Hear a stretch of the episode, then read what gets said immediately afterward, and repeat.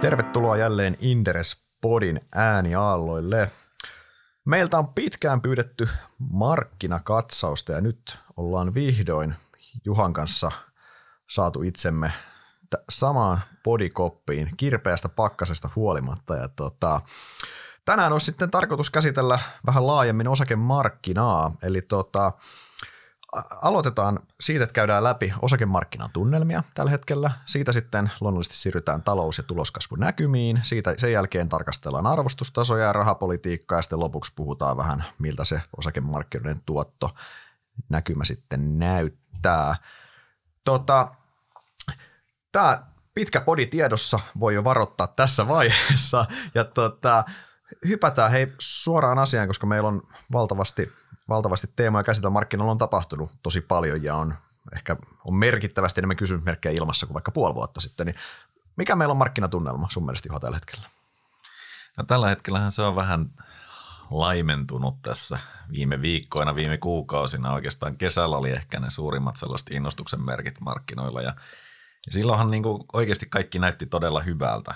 Eli jos ajatellaan ihan fundamenttejakin, niin ne oli todella vahvat. Meillä oli talouskasvu erittäin hyvä ja talouskasvun näkymä erittäin hyvä. Kysyntä veti jo ää, merkittävästä sellaista pitkäaikaisesta inflaatiosta. Ei ollut vielä selkeitä indikaatioita tai indikaatioita ehkä oli, mutta ei sellaista niin kuin todistetta, että tämä nyt lähtisi selvästikin pois sellaiselta uralta, missä niin kuin nyt esimerkiksi ollaan, kun puhutaan viisi ja kuusi prosentin inflaatiolukemista. Ää, pandemia oli vähän niin kuin, oltiin optimistisia, että se taas hellittää otettaan. Kesähän oli... Piti olla sellainen normaali ja loppuvuodella ajateltiin, että talous kasvaa vahvasti ja tulokset kasvaa vahvasti ja, ja pandemia olisi vähän niin kuin jäänyt taakse. Ja oikeastaan niin kuin kaikki merkit oli tosi hyviä. No, se, se, se nyt ajatellaan, että mitkä näistä toteutunut. No, talous on kasvanut vahvasti, tulokset on kasvanut oikein hyvin, inflaatio on noussut voimakkaammin ja rahapolitiikkaa ollaan ruvettu kiristämään voimakkaammin, mitä on ajateltu. Ja sitten se tietenkin on tässä nyt ehkä se päähuolenaihe ollut viime aikoina. Ja jos me ajatellaan sitten, niin kuin, miten se kaikki tämä hyvä näkyy markkinalla, niin kyllähän siellä aika paljon ylilyöntejä oli tuossa kesän syksyn aikana. Et tota, meillä oli... Aika hurjia liikkeitä nousupuolelle, erityisesti nämä kuumat teknot oli, oli niin kuin taivaissa. E V C oli, oli uusi P E-luku ja, ja niin edelleen. Ja, ja tota, kasvuosakkeet oli myös vahvassa vedossa. Siihen, sitä huolimatta, että pandemian kautta, kun se oli poistumassa, niin myös muut osakkeet oli mm. niin kuin vahvasti. Arvokin tuli sieltä voimakkaasti takaisin.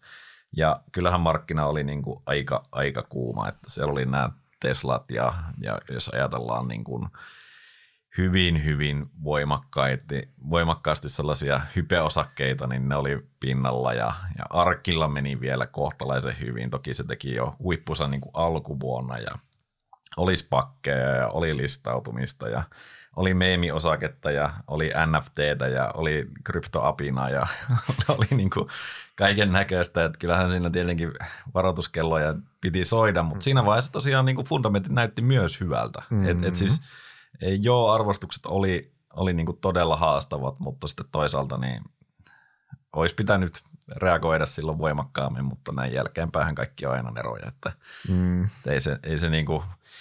Ei mennyt ihan putkeen meillä eikä, eikä monella muullakaan. Että onneksi me nyt ei oltu sentään niissä hullutteluissa mukana sinänsä, mutta niin kuin, ää, siitä tunnelmat on selvästi synkistyneet, mutta en mä nyt vieläkään niitä niin kuin kai, kauhean negatiivisiksi sanoisin noin yleisesti. Että indeksitasollahan lasku on ollut erittäin pieni, mutta sitten siellä sen alla on kyllä nähty voimakasta liikettä. Mites sulla tulee mieleen vielä tuosta?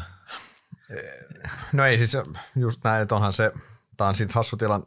Kesällä oli jo, tai silloin oli oikeasti tosi todella kuumat tunnelma. Ja nyt jotenkin se, että kun vaikka indeksit, indekseissä se korjaus, mikä on ollut, se on niin pieni, mutta sitten siellä indeksien alla, katsotaan pinnan alle, niin siellähän on niinku tosi, siellä on, niinku, siellä on niinku valtavia ihan romahduksia tullut ihan siis, niin kuin muista noita pystytään niin kuin Suomenkin mittakaavassa puhumaan ihan romahduksiksi, mitä siellä on niin kuin tosi paljon. Että se on ehkä sama teema ollut sekä Suomessa että, tota, Suomessa, että Yhdysvalloissa vielä, vielä enemmän, että nämä, niin kuin, nämä painavat nimet indekseissä, nämä on performoinut pääosin hyvin.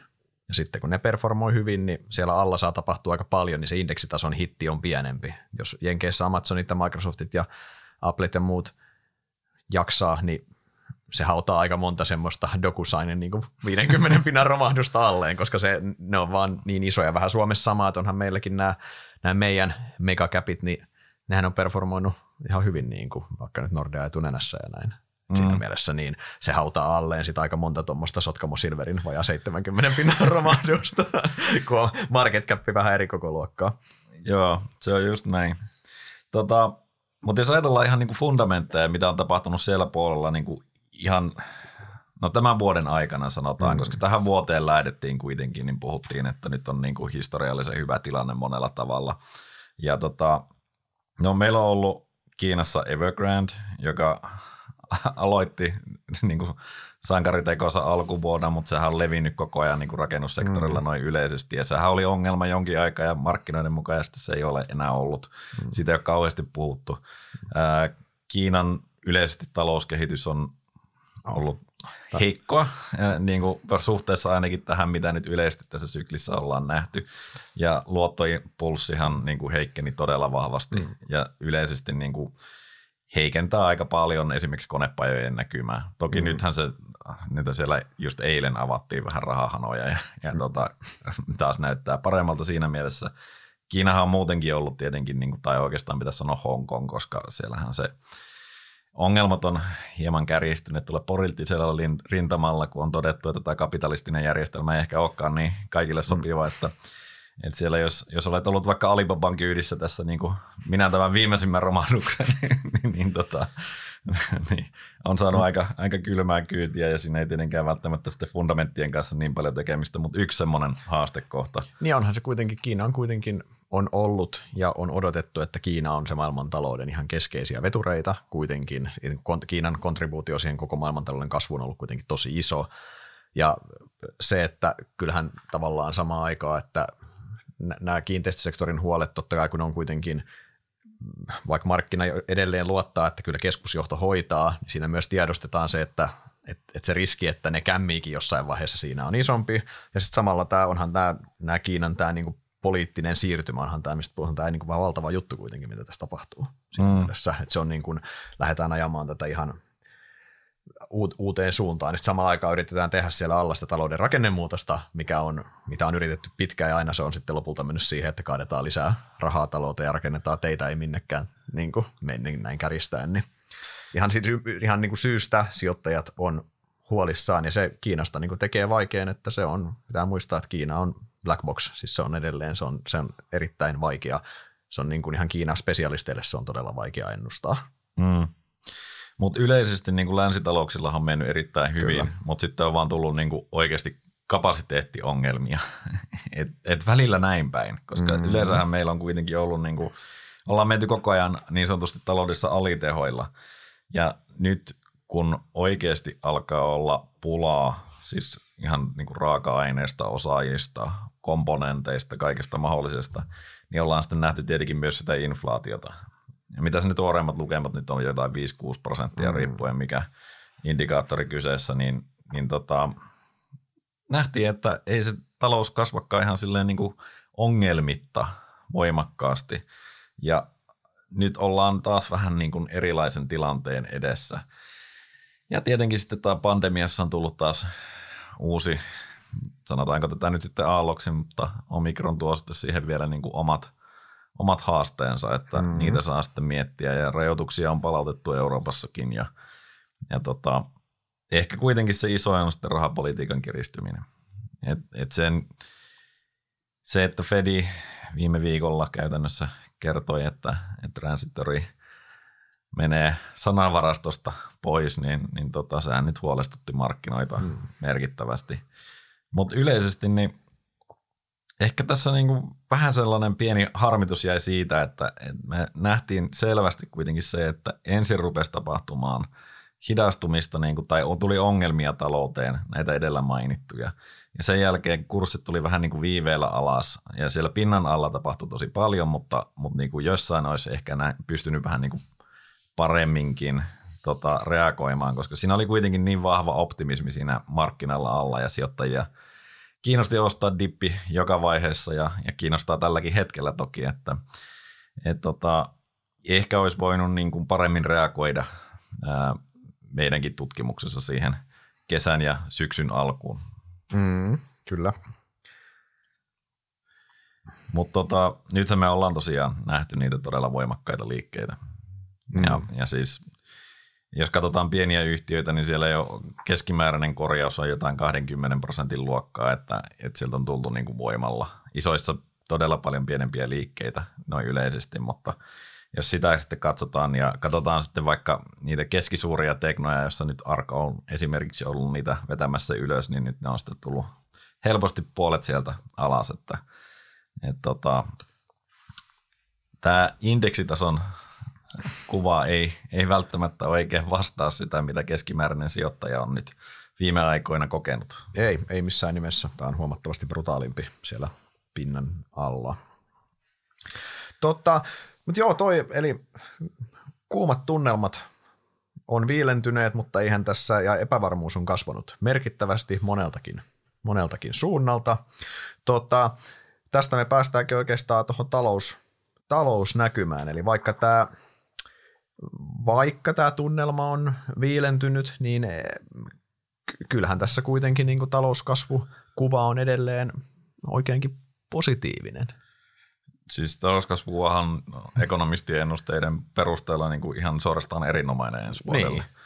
Niin. Euroalueelle isot tutkimuslaitokset tai instituutiot ennustaa käytännössä kautta linjan yli neljän prosentin talouskasvua, ja sitähän me niin kuin ollaan käytännössä nähty sitten finanssikriisiä edeltäviä aikoja, eikä silloinkaan oikeasti. Ei silloin, tämähän on kerrankin aurinko paistaa risukasaan. Ei, mutta tämä on jo jo, nämä on ihan nämä on hurjia lukuja. Ja siis se, että niin kun, et ei, se epävarmuus, se mitä mä äsken käytiin näitä läpi, niin nehän ei ole heijastunut vielä näihin ennusteisiin oikeastaan millään tavalla. Oikeastaan Kiina on ainoa, että Kiinan talouskasvuennusteet on vedetty alas, ja siltikin odotetaan, että Kiina tykittää yli viiden pinnan kasvua, mikä on, vaikka se on Kiinan historiallisessa kontekstissa hidas, niin onhan se silti niin kuin maailmantalouden mittakaavassa erittäin nopea. Tuolla sä lunastat paikkas talouskasvun veturina kyllä. Kyllä, ja toki tässä Kiinassa niin mä en ole ihan varma, miten ne niin kuin suhtautuu siihen, että ennustaako ne sitä niin kuin niin sanotusti raportoitavaa talouskasvua, vaan sitä todellista reaalikasvua, mutta, mutta tota, joka tapauksessa niin kyllähän niin kuin talouskasvunäkymät on edelleen erittäin vahvat. Miten tota, uskoksa näihin? Pidätkö näitä niin kuin kuinka realistisina? No tota, viime vuosien aikana on tietenkin kannattanut olla aika, aika hiljaa niin kuin ennustuksien kanssa, koska se on ollut äärimmäisen vaikeaa tätä ympäristöä ennustaa, mutta, mutta siis jos mä saisin lyödä vetoa viisikymmentä viisikymmentä todennäköisyydet annettaisiin, että ollaanko me niin kuin alle noiden ennusteiden vuoden päästä vai yli niiden ennusteiden, niin kyllä mä ehdottomasti laittaisin rahani niille alle puolelle. Että, et kyllä se tuntuu, että ei tässä niin kuin kovin moni asia ei voi mennä pieleen, mm-hmm. että euroalue kasvaa yli neljä prosenttia. Ja tällä hetkellä, jos ajatellaan, että meillä on vähän niin kuin pulaa kaikesta ja kapasiteetit ei, niin kuin, tämä ei ole mikään dynaaminen talousalue noin yleisesti, niin kuulostaa tosi haastavalta, mutta täytyy tietenkin muistaa, että on poikkeuksellinen aika, että, että edelleen ollaan koronapandemiassa omalla tavallaan elpymässä ja voi olla, että noi sitä kautta sitten toteutuu, mutta itse veikkaisin, että noista pitää kyllä leikata merkittävä osa pois, jos yksikin niin kuin merkittävämpi riskitekijä oikeasti tapahtuu. Ja yksi on tietenkin niin kuin Omikron, että aiheuttaako se sitten jo alkuvuodelle merkittäviä haasteita mahdollisesti. Tuleeko uusia rajoituksia, tuleeko muuta haastetta, joka sitten aktiviteettia heikentää. Euroalueella on kuitenkin jo niin kuin ihan oleellisia rajoituksiakin tullut mm, takaisin. Ja tulee just Norja. Norja esimerkiksi viimeksi eilen ilmoitti, että tulee näitä perinteisiä työkaluja. Kaivetaan taas työkalupakista tuon hillitsemiseksi. Toki Norjalla ei ole rokotepassia ollut missään vaiheessa käsittääkseni käytössä, mutta joka tapauksessa. Niin tota, mutta jos, jos käydään näitä, hu, näitä huolia vähän vaikka yksi kerrallaan tässä läpi, se voisi olla hyvä tapa purkaa nämä, niin mietitään samalla, että miten, niin kuin, no millaisia ne huolet on ja toisaalta onko niissä missään myöskään niin kuin positiivista yllätysmomenttia ylöspäin. Ylöspäin se on aina hyvä pitää myös mielessä. mielessä niin tota, tämä Omikron, niin kuin sanoit, tämä nyt on, tämä on niin kuin selkein näistä. Tämä tuli yllättäen, luonnollisesti niin kuin nämä yleensä tulee ja nyt te, paljon epävarmuutta ilmassa, minkä, kuinka vakava se taudinkuva nyt todellisuudessa on. Se on ilmeisen selvää tällä hetkellä, että se leviää hyvin nopeasti, nopeammin mitä nämä aiemmat variantit. Ja se niin kuin suurin, kai se tiivistyy jossain määrin just siihen taudinkuvan vakavuuteen ja miten hyvin rokotteet sitten siltä suojaa, eikö niin? Mm. Niin siis yleensähän, niin kuin, ehkä tässä taas tämä perinteinen disclaimer, että ei, ei, olla, ei olla niin sanotusti alan asiantuntijoita, ei olla virologeja eikä, eikä niin kuin pandemia-eksperttejä. Mutta... Eikä väitetä tietävämme näitä asioita, tämä on hyvinkin spekulatiivista ja ollaan yritetty kasata tiedonmurisia vähän sieltä täältä. Joo, ja siis tällä hetkellä tosiaan niin kuin asiantuntijatkaan eivät tiedä, koska sitä dataa ei vielä ole. Ja sitä dataa, mitä on niin kuin esimerkiksi Etelä-Afrikassa, niin sen tuominen niin kuin Suomeen ja Suomen oloihin niin ei välttämättä johda ihan samaan lopputulokseen. Että... Mutta joka tapauksessa niin yleensähän virukset menee niin, että se mutaatio on vähemmän vaarallisen suuntaan, koska ne mieluummin leviää nopeasti voimalla, kun ne itse asiassa niin kuin olisi tappamassa niitä kantajia. Eli, eli niin kuin lähtökohtaisesti eh, oletus olisi se, että mutaatio menee vähemmän vaaralliseen suuntaan, jolloin se taudinkuva olisi vähemmän vaarallinen. No esimerkiksi Deltahan oli tässä poikkeus, eli se vähän niin kuin vakavoitti sitä ja se, näitä poikkeuksia tapahtuu, joten sitä ei voi koskaan varmaksi sanoa. Mutta tosiaan leviää nopea, nopeasti, se tiedetään. On jossain määrin immuunirokotuksille, mikä on ongelmallinen asia. Esimerkiksi se rokotepassin käyttö, niin sehän nyt ei välttämättä sitten mm. ole niin hyvä idea, jos se rokote niin sanotusti vuotaa. Ja se rokotehan vuotaa nyt joka tapauksessa. Tämä on erittäin ikävä todeta, mutta siis meillähän on rokote, jonka teho laskee. Kyllä. Ja se tarkoittaa, että sinne pitäisi ottaa käytännössä kolmansia rokotuksia, että me saataisiin lisää tehoa sitten sille tällä meidän perusskenaariolle, jossa me kuitenkin edelleen pelätään sitä, että voi tulla vakavia taudinkuvia. Et loppujen lopuksi mä uskon, että se kaikki toimenpiteet, mitä siitä Omikronista mahdollisesti tulee, niin on riippuvaisia siitä, että miten vakavan taudinkuvan se yleensä aiheuttaa. Eli tartuntoja, mä oon lähes varma, että se leviää hyvinkin tehokkaasti. Mm-hmm. Me, me ei tota, yleensäkin niin kuin ihmisten varovaisuus on laskukäyrällä mm-hmm. ja pääministerilläkin on aika elää, niin, niin tota, on, on vähän niin kuin, mä en oikein näe sitä, että ilman jotain semmoista suurempaa paniikkinappulan painamista, niin tämä leviäminen loppuisi. Ja se paniikkinappulan painaminen vaatisi oikeastaan sitä, että meillä tulisi niin kuin oikeasti vakavampi taudinkuva suuremmalle prosentille. Totta kai mm. sitten, jos on tehohoitopaikat taas täynnä ja mm.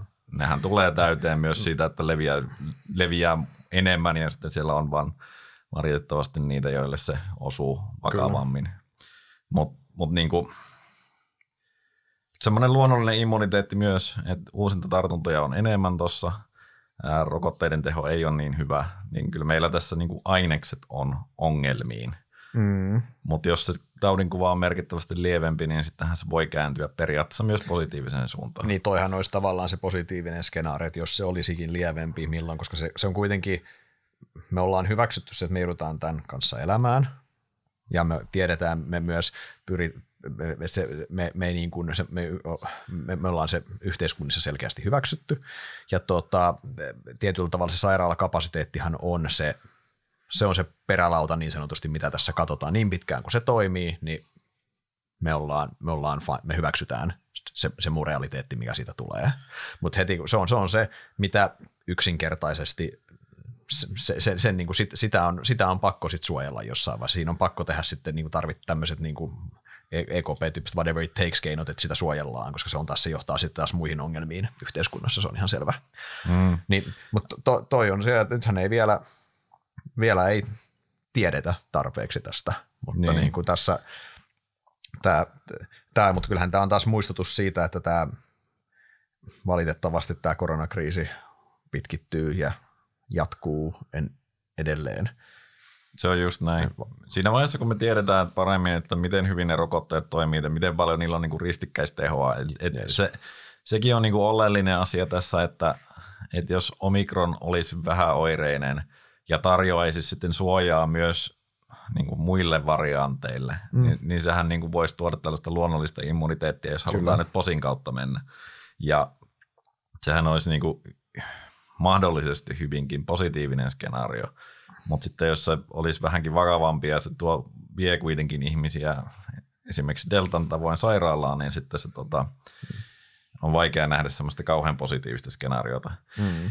Mutta me nyt puhutaan enemmän sijoittajien kannalta niin, kuitenkin tästä asiasta. Niin, niin. Ja siis tämä nyt ehkä voi vetää yhteen, että tämä on tällä hetkellä epävar- tää on niinku iso epävarmuus. Faktaa on valitettavan vähän vielä ja niin pitkään kuin on faktaa, niin markkinat vihaa epävarmuutta ja tämä on nimenomaan sitä epävarmuutta.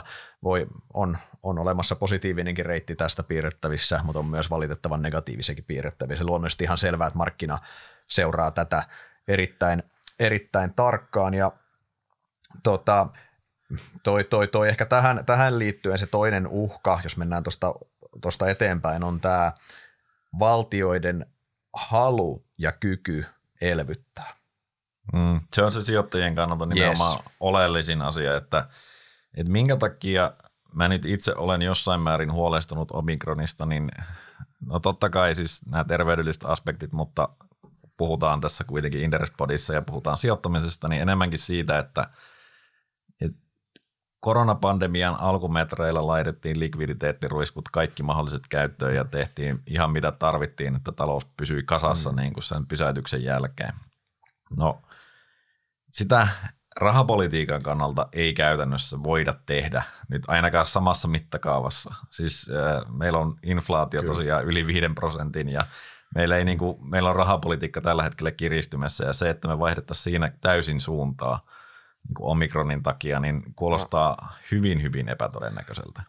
Ja, joo, ja se pitää muistaa siis, että tässähän, kun aikaisemmin edellinen kymmenen vuotta plus finanssikriisin jälkeen, niin me elvytettiin niin kuin keskuspankkien kautta. Ne operoi, niin kuin kor, koron, no korot oli nollas käytännössä isossa kuvassa valtaosan ajasta, ja ne operoi arvopaperimarkkinoiden kautta, eli ne niin kuin tunki likviditeettiä systeemiin. Ja sehän, oli, sehän on todettu, että se oli aika teho, teho, tehoton keino elvyttää. Se mekin ollaan sitä monesti täällä puhuttu. Se, mitä koronakriisissä kävi muistutuksena niille, ketkä ei, ketkä ei muista tai ei mahdollisesti ollut silloin vielä miksi mukana, niin valtiothan otti sen elvytyskapulan keskuspankilta. Toki keskuspankkien rahalla ne sen teki, mutta joka mm-hmm. tapauksessa näinhän se meni ja tavallaan sehän on, se valtioiden elvytyshän oli ihan hämmentävän tehokasta silloin. Sehän niin kuin se raha meni suoraan systeemiin just sinne, minne tavallaan piti eikä minkään pääomamarkkinan kautta. Se, että ihmisille lyötiin niin kuin Jenkeissäkin dollareita käteen vaan, niin se, se kulutustehohan on ihan valtava, kun enemmistö niistä pistää sen kiertoon versus se, että sä puffaat Amazonin kurssi ylös, niinhän se impakti vaikuta, kun siihen niin, kuuluisaan riku, yhteen riku prosenttiin. On.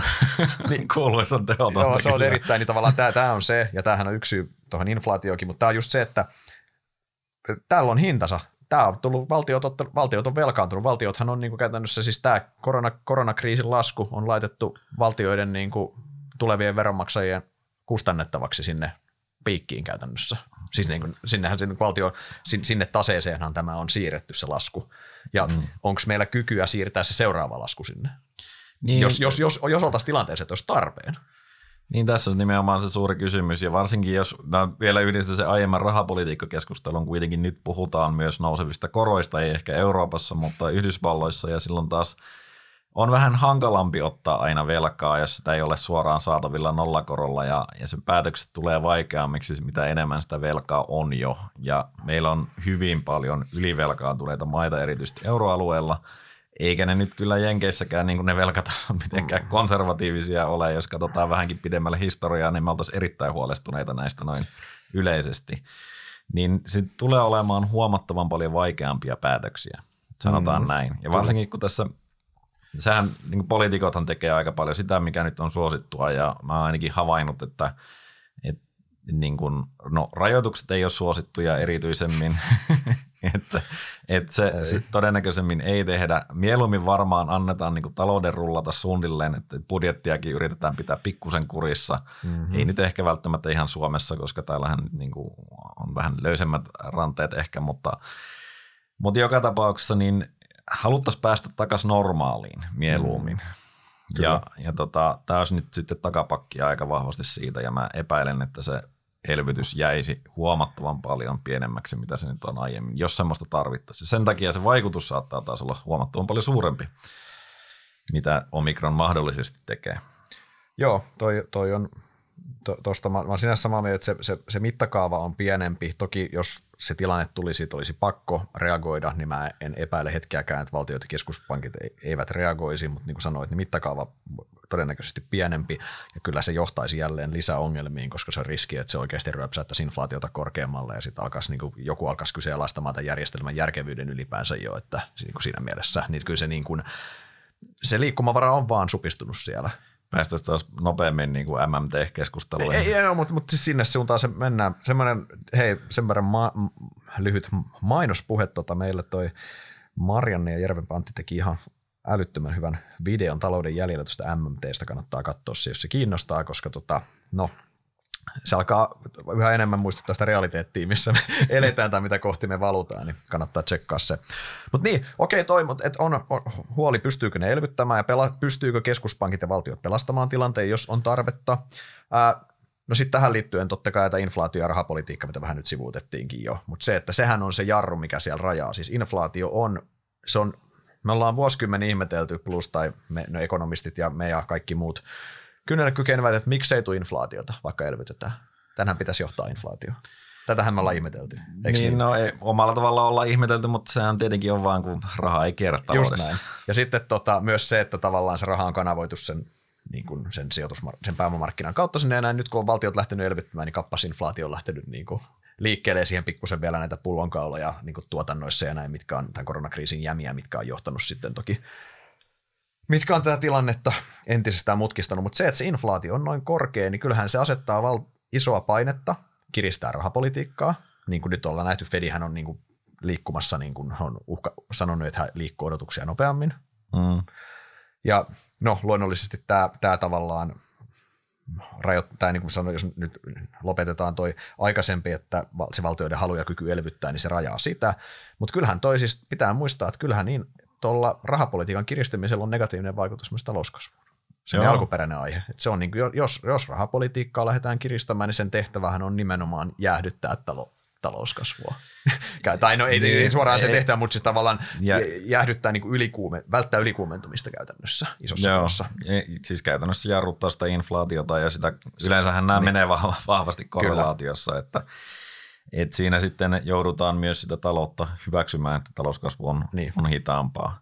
Ja tämä nyt on tietenkin niin kuin yksi se. kriittinen elementti, joka siis tämä on vielä erittäin hankala mun mielestä aina oikeasti miettiä, että miten voimakas se efekti on, koska me ollaan kuitenkin niin pitkään oltu siinä nollakorkoajassa, mm. tai ainakin no Fedinhän ehtii sen tai käydä vähän korkeammallakin, mutta, mutta voi olla niin kuin huomattavan paljon voimakkaampia ne vaikutukset sen jälkeen, kun meillä on ollut niin sanotusti hanat auki tosi pitkään. Kyllä. Ja se vaikutushan niin kuin niille, ketkä, sehän on sinänsä, no se on moninainen, mutta yksi selkeimpiä on se, että kun raha alkaa maksamaan, niin yhä käytettävistä tuloista, on se sitten niin kuin yritys tai valtio tai kuluttaja, niin se isompi osa menee myös niin kuin sitä lainasta pitää jotain maksaa käytännössä. Niin ja se, se syö sitä pois käytännössä. Eli se leikkaa, leikkaa siinä mielessä niin kuin osto, no, ostovoimaa tai käytettävistä tuloja yksinkertaisuudessaan. Niin kuin. Joo, ja tietenkin kuluttajaluottamuksen vaikutus yes, on, on niin kuin se, sinänsä merkittävä. Ja, ja sitten tietenkin velkakustannukset noin yleisesti, jos nousee, niin sitten niitä katsotaan tarkemmin yrityksissäkin. Mitä, en, mitä enemmän velka maksaa, sen investointikohteita löytyy huonommin silloin totta kai. Mm-hmm. Siis kyllähän nyt tässä on naureskeltu moneen kertaan, että hyvä, siinä huonompikin investointi muuttuu hyväksi, jos vieraan pääoman kustannus on nolla ja sitä on rajattomasti saatavilla. niin, niin tota, mutta totta kai näin, niin se, se on mon, montaa kautta tulee. Mutta, mm-hmm. Ja kyllähän historia on aika brutaali siinä, että kun katsotaan, että silloin kun rahapolitiikka kiristyy, niin talouskasvu sitten niin kuin jollain aikavälillä hidastuu siitä. Joo, ja siis hyvin usein nousumarkkinat ovat siihen tyssänneet käytännössä, että on ruvettu mm-hmm. kiristämään, mutta mennään siihen myöhemmin. Mennään siihen, niin. Sitten meillä on tietenkin Kiina, siitä jo juteltiin aiemmin, mm-hmm. rakennussektori aivan valtava. Käytännössä siellä nyt on erinäköisiä huolia varmasti aika paljon. Mm. Ja miten paljon sitten pystytään oikeasti tekemään sitä, että saadaan niinku kuluttajavetoisempaa ja muuta vastaavaa. Mm. Niinku lyhyellä aikavälillähän se on aika lailla toivoton tehtävä. Eli kyllä se jo, jollakin tavalla pitää saada se talous taas rullaamaan. Ja nythän se näyttäisi siltä, että se tapahtuu jälleen sillä, että laitetaan vähän luottoa kehiin. Ja, ja tota, luottopulssilla niin kuin ennenkin. Ja siis ehkä tämä Kiina, mitä aikaisemmin sanoin, tämä muista tiivistyy tietyllä tavalla siihen, että tämähän on siis, kun Kiina on tosiaan siis, niin kuin toista jo itse, mutta se on niin kuin musta laatikko, sen ennustaminen ja näkyvyys sinne on kuitenkin rajallinen, ihan niin kuin kaikilla toimijoilta, ei koske todellakaan vaan, vaan meitä, vaan ihan niin kuin oikeita, oikeita spesialisteja sinne, ja, mutta, mutta samaan aikaan se markkinan luottamus sen keskusjohdon kykyyn handlata nämä ongelmat on ollut aika horjumaton kautta linjan. Mm. Sitähän tämä on ollut tavallaan, ja sen takia on hyväksytty sen. No se on semmoinen musta laatikko, enkä mä tiedä, mutta kyllä ne hoitaa. On ollut niin kuin näin karkeasti säätusmalli. Ja nyt näitä ongelmia on, on vähän siellä täällä, ja tässä on näitä, niin nyt ekaa kertaa vähän niin kuin jossain määrin, jossain mittakaavassa kyseenalaistetaan sen keskusjohdon kykyä handlata nämä aika isotkin haasteet. Joo, ja tässä ehkä niin kuin Kiinan suhteen oleellinen on tosiaan tämä muutos myös ajattelutavassa, että ei välttämättä ollakaan enää niin kuin hakemassa sitä maksimaalista talouskasvua, mikä on siinä kokonaisuudessa, ja sitten ajatellaan, että rikkaat saa rikastua, jos joku muidenkin asema paranee, vaan nythän ollaan aika lailla todettu, että, että rikkaalta voidaan ottaa myös pois tarvittaessa. Ja greed is no good. Taitaa olla niin. Nyt. Niin tämä voi olla, niin kuin, tämä hyvin todennäköisesti lyhyellä aikavälillä, niin ei ole kauhean positiivinen asia talouskasvulle. Mutta vaikea tosiaan täältä arvioida, että mikä se sitten tulee olemaan. Yhdysvallat, eikö siellä näytä? Kuluttajahan kuulemma edelleen teräksessä kunnossa. Mm, niin on. Niin, ei, eihän siis, siellähän on mitään niin kuin yhtä, eihän siellä nyt mitään yhtä, semmoista mun mielestä mitään iso, isoa sinänsä, että isoa, että se ehkä enemmän liittyy näihin just näihin kauppapoliittisiin jännitteisiin sitten, niin kuin Kiinan ja no taas oli Putinin kanssa ollut suhteellisen, suhteellisen tota, kireä puhelu Bidenilla ilmeisesti tuossa. En, en ollut toki puhelussa mukana, mutta näin mä, näin mä luin Hesarista. Ei, mutta siis vaan se liittyy ehkä enemmän siihen ja, ja toki toi niin kuin, toki niin kuin verotuspäätökset totta kai, niillä nyt on suora vaikutus. Niin Yhdysvaltojen on talouskasvu, se on ehkä niin yksittäinen teema siellä. Niin se on jännä, että Biden kuitenkin on ollut jo aika pitkään tässä hommassa ja sitten se ei ole vielä niin kuin tehnyt mitään, mitä se oikeastaan odotettiin sen tekevän. Et kyllähän nämä verojen nostot oli yksi, mitä puhuttiin paljon. Puhuttiin silloin myös niin kuin näiden jättiyhtiöiden kohtalosta ja niiden pilkkomisesta ja kaikesta. Okei, ei Biden niistä puhunut, mutta, mutta niin kuin sanotaan demokraatit yleisesti. Mm. Suhtautuu sitten vähän negatiivisemmin näihin jättiyhtiöihin ja, ja tota, ei ole käsittääkseni oikein tapahtunut yhtään mitään. Aika, aika vähän itse asiassa on. Et aika lailla niin kuin saanut mennä ja, ja tota, ää, mielenkiintoinen nähdä, että rupeeko jossain vaiheessa, kun mahdollisesti sitten korona hellittäisi, niin mm. tuleeko sitten mahdollisesti jotain muuta kiristyksiä, mutta tota, saa nähdä. Mutta tuossa on niinku mahdollisuus siihen ja, ja tai jälleen mm. jos meillä olisi arvostutasot alhaalla ja kaikki olisi muuten hyvin, niin nämä olisi pikkujuttuja, että ei, niin. ei se niinku sitä isoa kuvaa muuttaisi. Mutta ne suurimmat jutut, mitä siellä on Bidenin totta kai saanut, on just nämä niinku infrapaketit ja nämä käytännössä aikaan. Jotka on, on kaikki hyviä asioita nimenomaan. Niin, niin ne, on, ne on niitä. Mutta mut, mut joo, ehkä niinku yhteenvetona tuosta niin talouskasvukuva on edelleen tosi vahva, mutta sitä varjostaa siis sen verran pakko sanoa, että mikä tahansa hetki maailman historiassa, aina on jotain asioita, mitkä sitä talouskasvukuvaa varjostaa. Aina on jotain. On se sitten öljyhinta tai Lähi-idän epävarmuus tai joku just tulevat vaalit Yhdysvalloissa. Joku on aina. Aina on, ei ole semmoista tilannetta, että ei ole mitään. Mutta kyllähän tässä nyt on niin kuin tosi isoja teemoja, tosi merkittäviä teemoja, niitä on aika monta, mitä tuossa äsken mm. käytiin läpi. Eli sinänsä niin kuin näitä, nämä, uha, nämä uhkakuvat on... Niin kuin on merkitykseltään isompia, mitä tämmöisessä normaalitilanteessa olisi, sen voisi ehkä Joo, tiivistää. Mutta mut ehkä niin kuin tässä nostaisin vielä tuon poikkeuksellisen jakson niin kuin alkuvuodesta, että et silloin ei oikeastaan ollut hirveästi. Siis mä, mä muistan kyllä toki, että silloin oli tankkeri poikittain Suezin kanavassa ja tällaisia. Niin kuin, aina on joku haaste ja aina on joku otsikoissa. Mutta jos me ajatellaan niin kuin tankkeria poikittain ja sitten niin kuin tällaisia vähän suurempia teemoja, mitä nyt tässä mainittiin, niin, niin onhan nämä... Niin kuin eri kategoriaa, että silloin, silloin oikeasti näytti tosi hyvältä niin noin isossa kuvassa. Niin, ja silloin oli aika vahva luotto siihen, että toi korona niin kun väistyisi, mm. väistyisi kokonaan. Mutta joo, ja onhan tuo isoin muutos, isoin muutos, mikä on tullut, niin tämä inflaatio on muuttanut tätä peliä käytännössä, koska se rajoittaa sitä valtioiden kykyä elvyttää, ja se toisaalta lyö myös niin kun painetta siihen rahapolitiikan kiristymiseen, ja silloin taas näitä kerrannaisvaikutuksia moneen suuntaan. Ja toki tuo Kiinan tilanne on sitten heikentynyt mm. siitä. Mutta tota...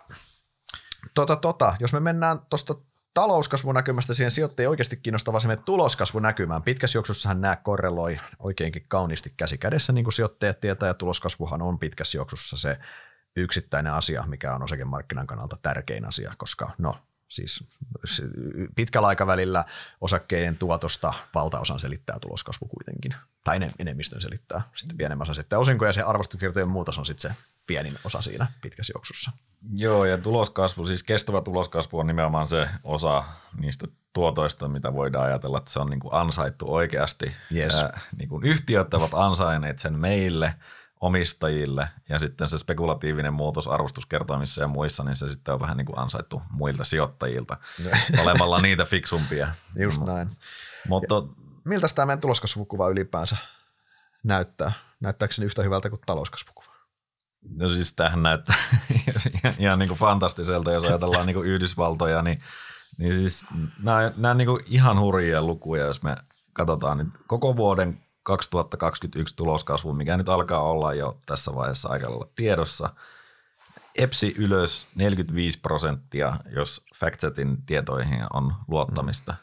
Liikevaihdon kasvu sellaiset kuusitoista pinnaa. Niin kuin, eihän tällaisia ole, ole nähty niin kuin ikinä käytännössä. No. Siis totta kai niin kuin taso, lähtötaso on heikko. Viime vuonna oli koronapandemian niin kuin ne isot iskut, mutta silti. On toi silti, koska sä tavallaan se, että kuinka moni usko silloin kaksituhattakaksikymmentä maalis- tai keväällä silloin, että S and P viisisataa niin ylittää näin reippaasti sen huipputulostasonsa niin jo kaksituhattakaksikymmentäyksi, niin vähissä oli ne, ketkä olisi uskonut siihen, että talous niin näin rajusti elpyy. No siinä on monia, monia syitä taustalla näin, mutta onhan toi siis ihan, ihan hurja toi tuloskasvu, ei sano kahta sanaa. Ja siis tämähän on myös, näyttää tosi hassulta se, että jos katsotaan S and P viisisadan arvostustasoa, mistä puhutaan toki myöhemmin tuossa, mutta siis se on varmasti, että se näyttää niin hassulta, että kaksituhattakaksikymmentä tuloksilla, niin siinähän, niin kuin, siinähän meinaa pyörtyä, kun näkee, se on niin korkea. Ja sitten tällä, tämän vuoden niin se on huomattavasti neutraalimmin, se on halpaa, mutta se on neutraalimmin, koska se on niin raju toi E P S:n kasvu vaan. Mm. Joo, ja tässä on niin kuin tuloskasvuhan on koko ajan niin kuin ylittänyt. Jos katsotaan nyt viisi neljännestä peräkkäin, niin koko ajan ollaan nostettu. Siis ei pelkästään niin kuin ylittänyt analyytikoiden ennusteen, minkä se tekee käytännössä aina, joo, mutta siis analyytikot on nostaneet kvartaalin aikana niitä ennusteita ja sinne on ylitetty voimakkaalla markkinoilla, kuten käytännössä aina tehdään. Eli tämä perinteinen tulostanssi, missä analyytikot ensin laskee ennusteita ja sitten ne ylitetään, niin Yhdysvalloissa on mennyt siihen, että analyytikot nostaa ennusteita ja sitten ne ylitetään silti. Eli koko ajan on ollut tuloskasvu äärimmäisen vahvaa. Mm-hmm. Ja, ja tota, hurjia lukemia niin kuin kokonaisuudessaan. Ja tämähän on niin kuin sellainen, että, että jos, jos tämä jatkuisi, niin meidän osakkeet olisi äärimmäisen edullisia. Et, et, ei tässä mitään. Valitettavasti neljäkymmentäviisi prosentin tuloskasvu ei jatku tästä eteenpäin. Sen se voi kyllä aika varmasti sanoa, vaikka, ei kannata, vaikka sanoin, että tässä ei kannata hirveästi ennusteita tehdä, niin sitä ei tule tapahtumaan. Mutta Q neljä ennustetaan kaksikymmentäyksi prosenttia tuloskasvua ja, ja kolmetoista, ja tässähän on jo niin normalisoitua huomattavasti siihen, jos ajatellaan noita alkuvuoden. Viime vuoden, viime vuoden edes kvartaalihan oli tosi hyvää. Joo, ja, ja siis kannattavuudet Corporate America, äärimmäisen hyviä, siis ihan niin kuin huipputasoja, jos ajatellaan pitkälläkin aikavälillä. Nettotulosmarginaali nyt tämän datapaketin mukaan olisi yksitoista pilkku kahdeksan. Mm. Et, et, et, tota. Se on ihan, se on hurja taso, se on hurja taso. Toki se varmaan kertoo monesta asiasta, eikö niin, kertoo siitä, että se liiketoiminta miksi on muuttunut, siellä on yhä enemmän näitä tämmöisiä super tekno, bumtsibumeja, tai ketkä tekee oikeasti voittoja, ne marginaalit on sitten niitä winner takes it all -yhtiöitä, mm-hmm, minkä ne marginaalit on, on niin kuin, ei ole verrattavissa johonkin perinteiseen teollisuuteen esimerkiksi. Ja totta kai, kyllähän ne matala veroasti tukee historiaa, kun verrataan kuitenkin, ei sitä nyt niin kauaa kuin trumpialaisverotusta merkittävästi siellä, mikä sataa suoraan sinne viivan, viivan alle joillain tehokkaammin, joillain, joillain vähemmän, ja sitten no, kyllähän yhdysvaltaiset yhtiöissä myös on, siellä on myös paljon vipua käytetään. Mm. Ja tavallaan myös se, ja kun rahan hinta on halpa, niin kyllähän se boostaa tota. Totta kai tässä on hirveät eroja, sulla on nämä teknoyhtiöt, kello on niin kuin kassat ihan valtavia niin kuin Roopenkan rahasäiliöt siellä, ja sitten osalla vähän kun mennään sinne pinnan alle, niin siellä on sitten vipua niin kuin oikeasti paljon. Mm. Ja muuten nämä kaikki datat, mitä tässä sanotaan, niin ne koskee siis S and P viisisataa, mm. että niitä viisisataa suurinta yhtiötä tästä nyt tarkastellaan, mutta, mutta laajemminkin tämä kyllä pätee. Mutta mielestäni kuitenkin niin kuin, siis Factsetin datan mukaan ensi vuodelle S and P viisisataa sen tuloskasvu on vain noin yhdeksän prosenttia. Et siis tää on, näähän vähän sitten kysytään keneltä. Niin, siinä on hirveästi riippuu, mistä, kuka sen datan laskee mitenkin, että lasketaanko se niin kuin indeksipainoilla vai, vai miten, mutta siis, mutta toi on, point, toi on tosi matala luku. Tai niin. to, siis, siis siinä mielessä, kun yleensä se on aina, että analyytikot ennustaa vuoden alussa noin viidentoista pinnan tuloskasvua ja sitten se niin kuin karkeasti puolittuu vuoden mittaan tai vähän enemmänkin siinä. Joo, siis tämä on niin kuin, mä yllätyin suuresti kun, ja ihmettelin tätä, koska siis meidänkin P E-luvut, jos me katsotaan mediaania, niin se poikkeama on huomattava tähän näin ja sen tuloskasvun pitäisi siis niiden perusteella olla selvästi korkeampi. Mutta jos oikeasti niin kuin ajatellaan, että toi olisi, pitäisi paikkansa, niin on siinä niin kuin järkyttävä muutos ja silloinhan siinä ei juurikaan olisi enää tulosvipua, mikä sinänsä kuulostaisi ihan järky- järkevältä. Niin se kuulostaa tosi järkevältä, että tässä on mm. niin kuin kaikki hyvä on jo nyt tavallaan marginaaleissa.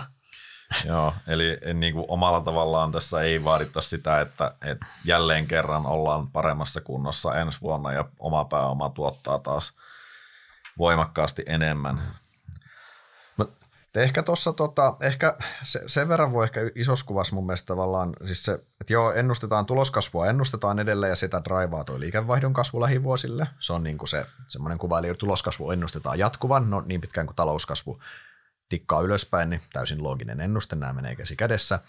Ehkä semmoinen pitkän aikavälin huomio, mitä olen itse miettinyt tuossa, että just kun tuo marginaalitaso on niin hyvä kaikilla mahdollisilla mittareilla Yhdysvalloissa ja se, että myös yritysten osuus, niin kuin, tavallaan yritysvoittojen osuus, vaikka nyt koetetaan millä tahansa mittareilla laskettujen yritykset saa niin kuin to, tosi ison palan siitä kakusta tällä mm. hetkellä ja se, että voiko se marginaali nousta, voiko se kakku suhteellinen osuus hirveästi kasvaa tuosta? No varmasti se voi, mutta mitä isommaksi se kasvaa, niin sen enemmän tulee myös esimerkiksi painetta skaalata sitä toiseen suuntaan poliittisilla päätöksillä. On se sitten, mitä aiemmin puhuttiin, verotus, jättitekno, jättiteknojen niin kuin mahdolliset pilkkomiset tai tämmöiset, mitkä voisi vaikeuttaa tai ylimääräinen regulaatio, mitä tahansa onkaan. Mm. Et siinä mielessä, jos mietitään, että toisinpäin, että onko Yhdysval- corporate Amerikan marginaalit seuraavan, onko kymmenen vuoden päästä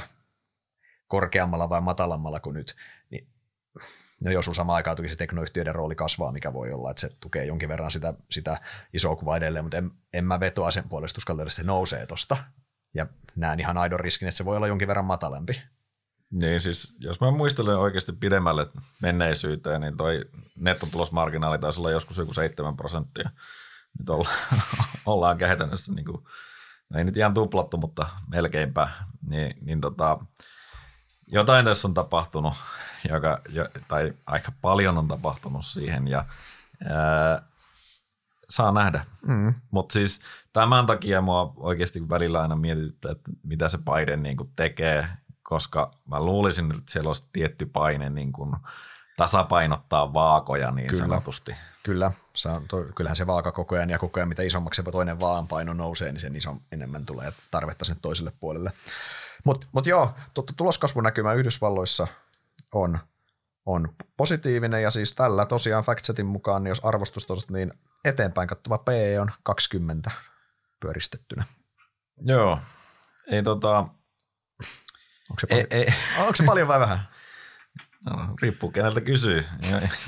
Tota, jos minulta kysyy, niin minä nyt tylsästi vaan vetoan noihin historiallisiin datoihin. Että, tota, viiden vuoden keskiarvo on semmoinen kahdeksantoista ja kymmenen vuoden semmoinen seitsemäntoista. Ja ollaan niin kuin selvästi yläpuolella, äh, mutta tämä trendihän on ollut nouseva. Et, et mä itse ehkä niin kuin miettisin näitä taas yhdessä siihen, että et mitä sille rahapolitiikalle käy. Et jos se kiristyy, niin toihan on todella haastavaa. Kyllä, siis sehän on se argumentti, mitä ollaan, no jo vuosia totta kai, tota, vuosia on kaikki markkinakommentaattorit käyttäneet ja mukaan lukien me, että kun ei ole, jos koroista ei saa mit- suhteessa korkoihin, niin toihan osakkeet ei ole kalliita. Hyvin mm. yksinkertaista. Jos koroista ei saa mitään, niin se niin kuin jo, joku tuottohan kelpaa osakkeesta suunnilleen. Mutta niin kuin sanoit, jos, heti jos, jos, jos koroista alkaisi saada niin kuin oikeasti hyviä tuottoja, jos se oikeasti nousisi, niin kyllä se kiristyisi ihan suoraan.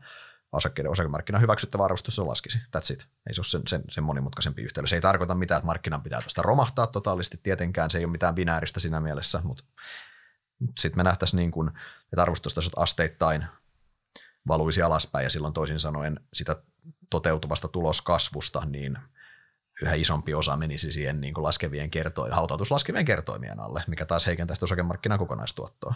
Just näin. Ja tuohon palataan myöhemmin, kun yes. mennään siihen rahapolitiikkaan. Yes. Mutta mennään sitten Suomen tuloskasvuodotuksiin lähemmäs kotia ja, ja tietenkin intressiennusteita tässä nyt sitten tarkastellaan. Pääanalyytikkohan voi aloittaa.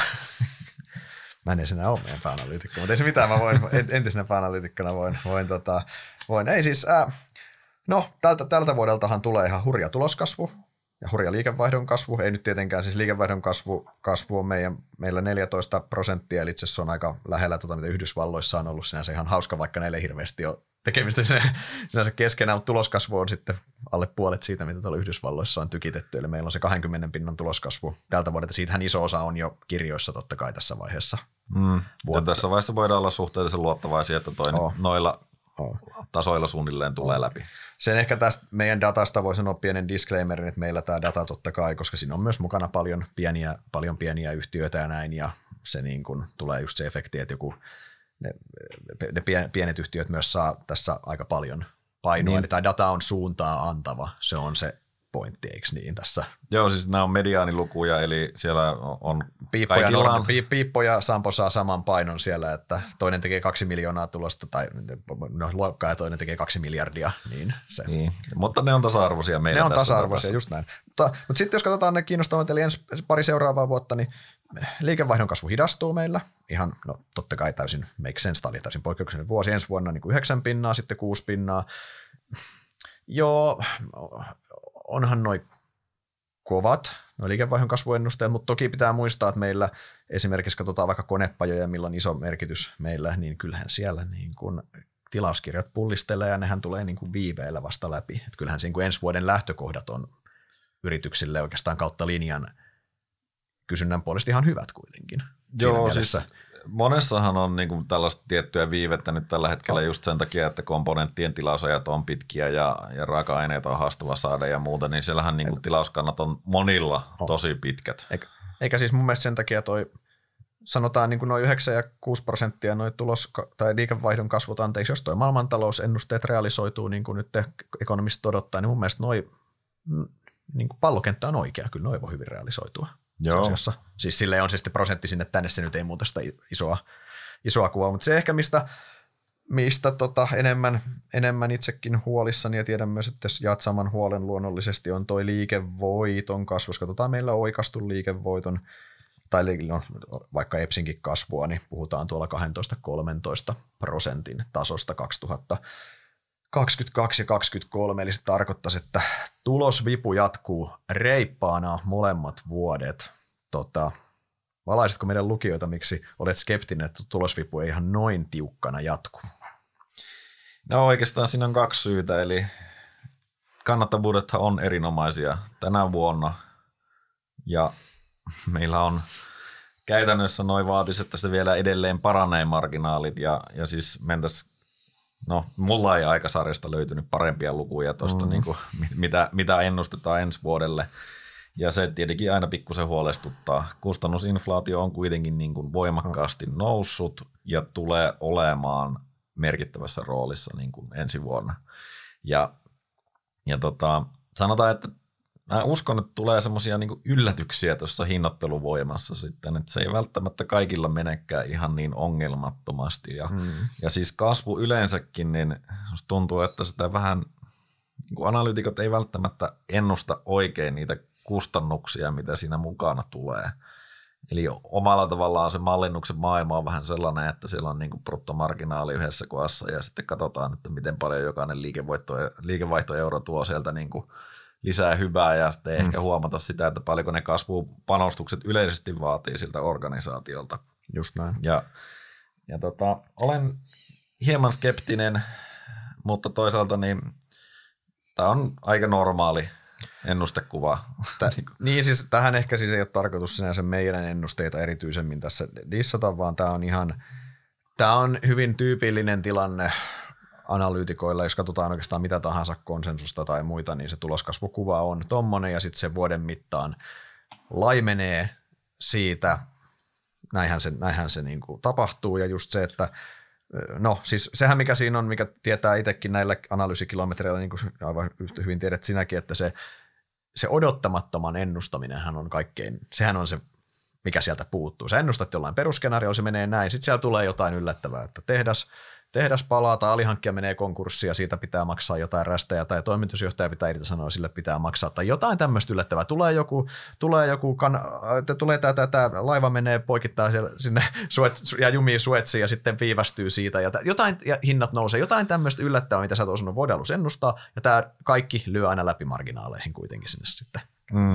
Että tämähän selittää niin kuin iso, myös ison osan siitä, että se ei ole siinä, niin kuin tämä on ihan Luonno, tai se on ihan luonnollinenkin selitys, että se ei ole vuodesta toiseen analyytikot olisi niin, niin kuin uunoja, että ne ei, niin kuin, ne ei tajua sitä. Ja, mutta kyllähän analyytikot ylipäänsä on, ollaan, me ollaan optimisti, optimistinen ammattikunta, ei siinä mitään. Joo, siis tämähän viime vuosia oli, nämä koronavuodet yleensä on ollut poikkeus, että me oltiin liian negatiivisia Kyllä. ja sitten tuli koko ajan ylityksiä ja ne marginaalit oli tosi isoja. Ja mm. nähtiin niin kuin se, että miten sitä pystytään oikeasti siinä vaiheessa, kun ruvetaan kuluja säästämään, niin, niin se oikeasti monilla pystyttiin tekemään todella tehokkaasti. Kyllä. Mutta sitten se on toinen suunta, kun lähdetään oikeasti kasvattamaan sitä liikevaihtoa. Ja, ja tota, tosiasia on se, että reaalimaailmassa suurin osa yllätyksistä on negatiivisia. Kyllä. Siis harvemmin tapahtuu sitä, että kaatuu johonkin kultamunaan ja, ja tota, yhtäkkiä tulikin lisätuloa jostain ilman niin kuin markkinapainetta. Just näin. näin. Mutta siis ehkä, siis mä mietin tota just se, että ne negatiiv- tulee näitä negatiivisia ylläreitä näitä, Tiet, mitä me ei vielä tiedetä, mutta sitten just se, että se, kyllä se kustannusinflaatio, kyllä se tulee kohtelemaan yhtiöitä hyvin eriarvoisesti ensi vuonna. Mun mielestä se on ihan päivänselvää. Ensi vuonna niin kun sitä hin- kuuluisaa hinnoitteluvoimaa punnitaan. Mm. Ne yhtiöt, mitkä sitä pystyy siirtämään kivasti hintoihin, niin ei siinä. Liikevaihto kasvaa ja liikevoitto kasvaa. Asiat on, asiat on kunnossa, niin mm. ei siinä mitään, mutta sitten kyllä me niin kun heikommissa kohdissa arvoketjua, niin kyllä siellä on vaikeampaa. Ei siinä ole kahta, kahta sanaa ja sinne niitä negatiivisia yllätyksiä, yllätyksiä väist, väistä, väistämättä tulee, mutta niin kun, mut ehkä kyllähän isossa kuvassa se, että Helsingin pörssihän on vähän tämmöinen lastulaineella, me ollaan maailman, maailmankaupasta hyvin, hyvinkin riippuvainen, riippuvainen, tai me ollaan riippuvainen liikevaihdon osalta Euroopasta, paljon Eurooppa on taas riippuvainen niin kuin vientivetosana tästä maailman, maailmankaupasta kuitenkin, että Eurooppahan ei ikinä se talouden veturi siinä mielessä, vaan me ollaan siellä niin kuin seuraavassa vaunussa sitten mukana, niin tota, siinä mielessä niin jos toi talouskasvukuva reaaliset yrity, Yhdysvaltojen yritykset tekee tuommoista tuloskasvua, niin kyllä meidänkin tuloskasvukuva on hyvä.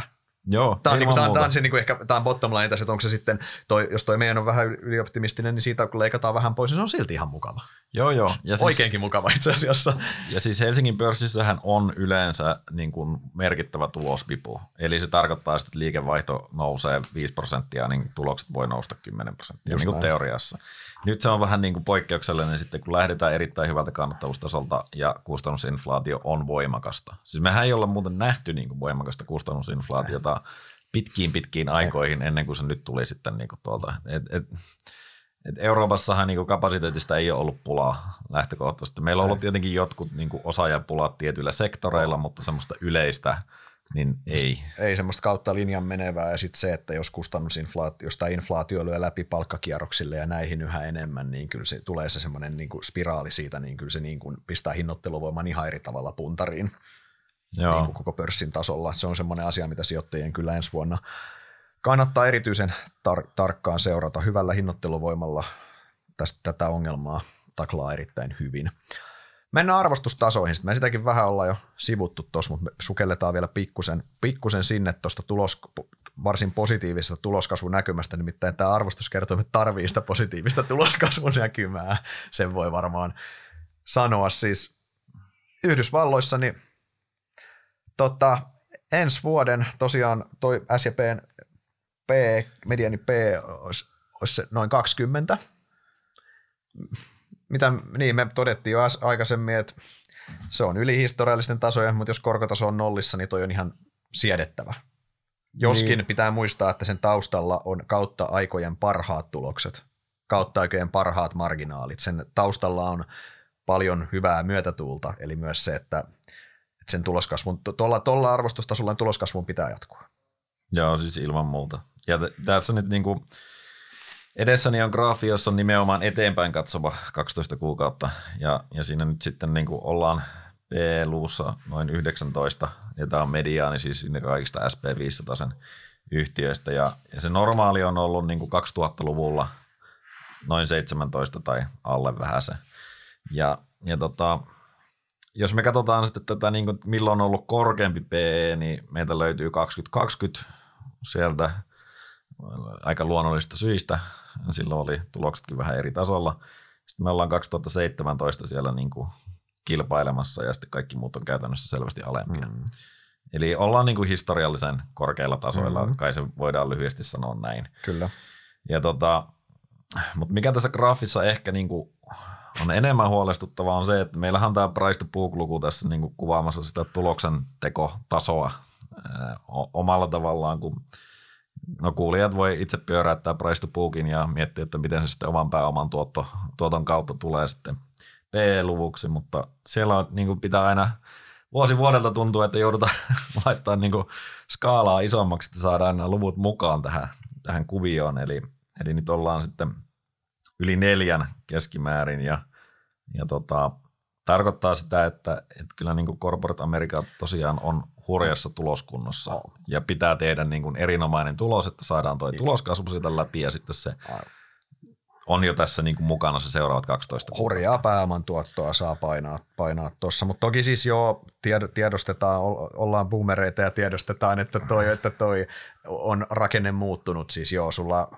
oli, oli reilu kymmenen vuotta sitten isommat yhtiöt, öljyyhtiöitä, nyt sulla on fängit, niiden, niin kuin, niiden pääomantuottokyvykkyys on suhteellisen erilainen, ei siinä mitään, mutta ehkä toi vaan tuossa pointtina se, että kyllä tuolla on jotain, toi siis Se, se niin kuin mitä Juha tuossa sanoi, että se, mikä tuo indikaatioarvo tuossa on se, että toi asettaa sen vaatimustason sille pääoman tuotolle ihan hurjan korkealle, jotta toi on perusteltu. Joo, ja siis mä allekirjoitan kaikki F A N G-argumentit niin ja muut, mutta siis tämä on keskimääräinen yhtiö siinä viisisataa hmm. yhtiön joukossa. Tämä ei ole niin kuin, että me odotetaan, että Googlen pääoman tuotto tai me sanotaan, että price to book on Googlelle neljä, että se on sillä hyvä ja ei, ei tapahdu mitään muuta. Että tota, niin kuin oikeasti tämä kuvastaa aika hyvin sitä Corporate Americaa ja, ja vaatimustaso on korkealla. Oh. Ja siis kuitenkin fakta on se, että, että jos tätä nelikenttää katsotaan, niin me haluttaisiin ostaa siellä niin kuin alakulmassa, mistä siis price to book ja P E-luvut on, on alhaisia. Silloin me ostetaan yhtiöitä, jotka on edullisia ja niitä odotetaan vähän. Ja yläkulmassa taas ne on suhteessa kalliita ja niillä odotetaan todella korkeita niin kuin pääomantuottoa käytännössä.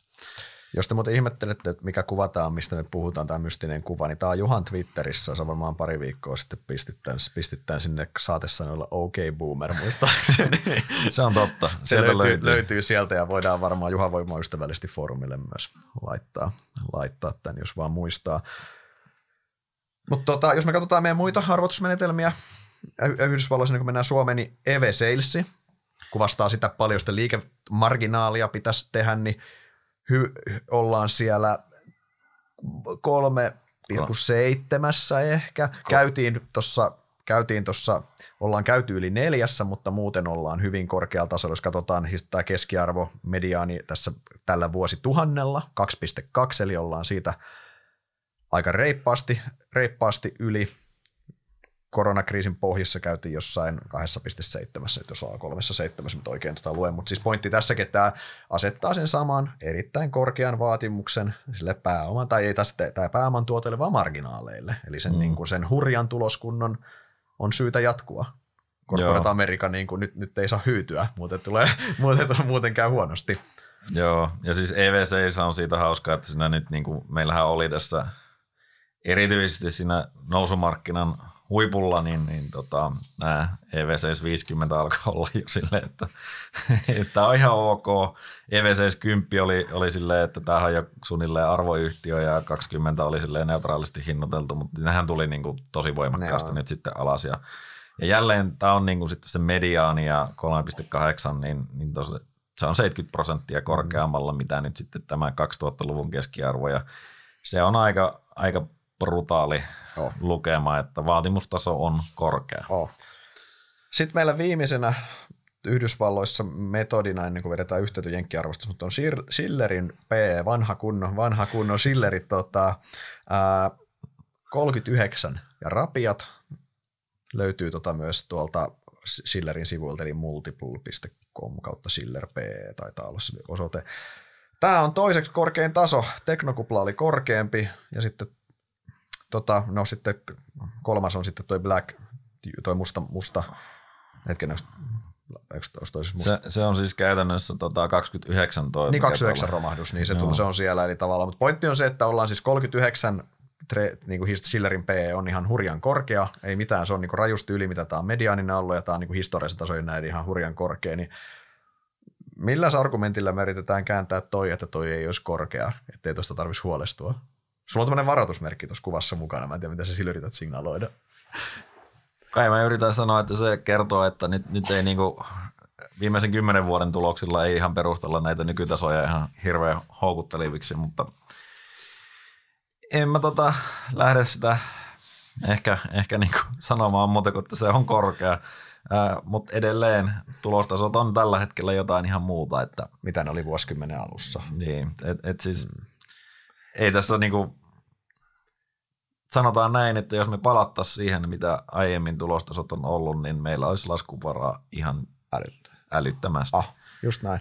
Mutta samaan aikaan, jos, jos Corporate Amerikan tuloksentekokyky on pysyvästi muuttunut, niin silloinhan toi Schillerin P E on kieltämättä jälkijättöinen. Ei siinä ole kahta sanaa. Niin, on. Sillähän on vain yksi suunta sitten, niin kuin, tai ei suunta, mutta niin kuin se pysyisi koko kyllä. ajan korkeammalla kyllä. tasolla. Mutta mut kyllä siis tämmöis, kyllä niin kuin...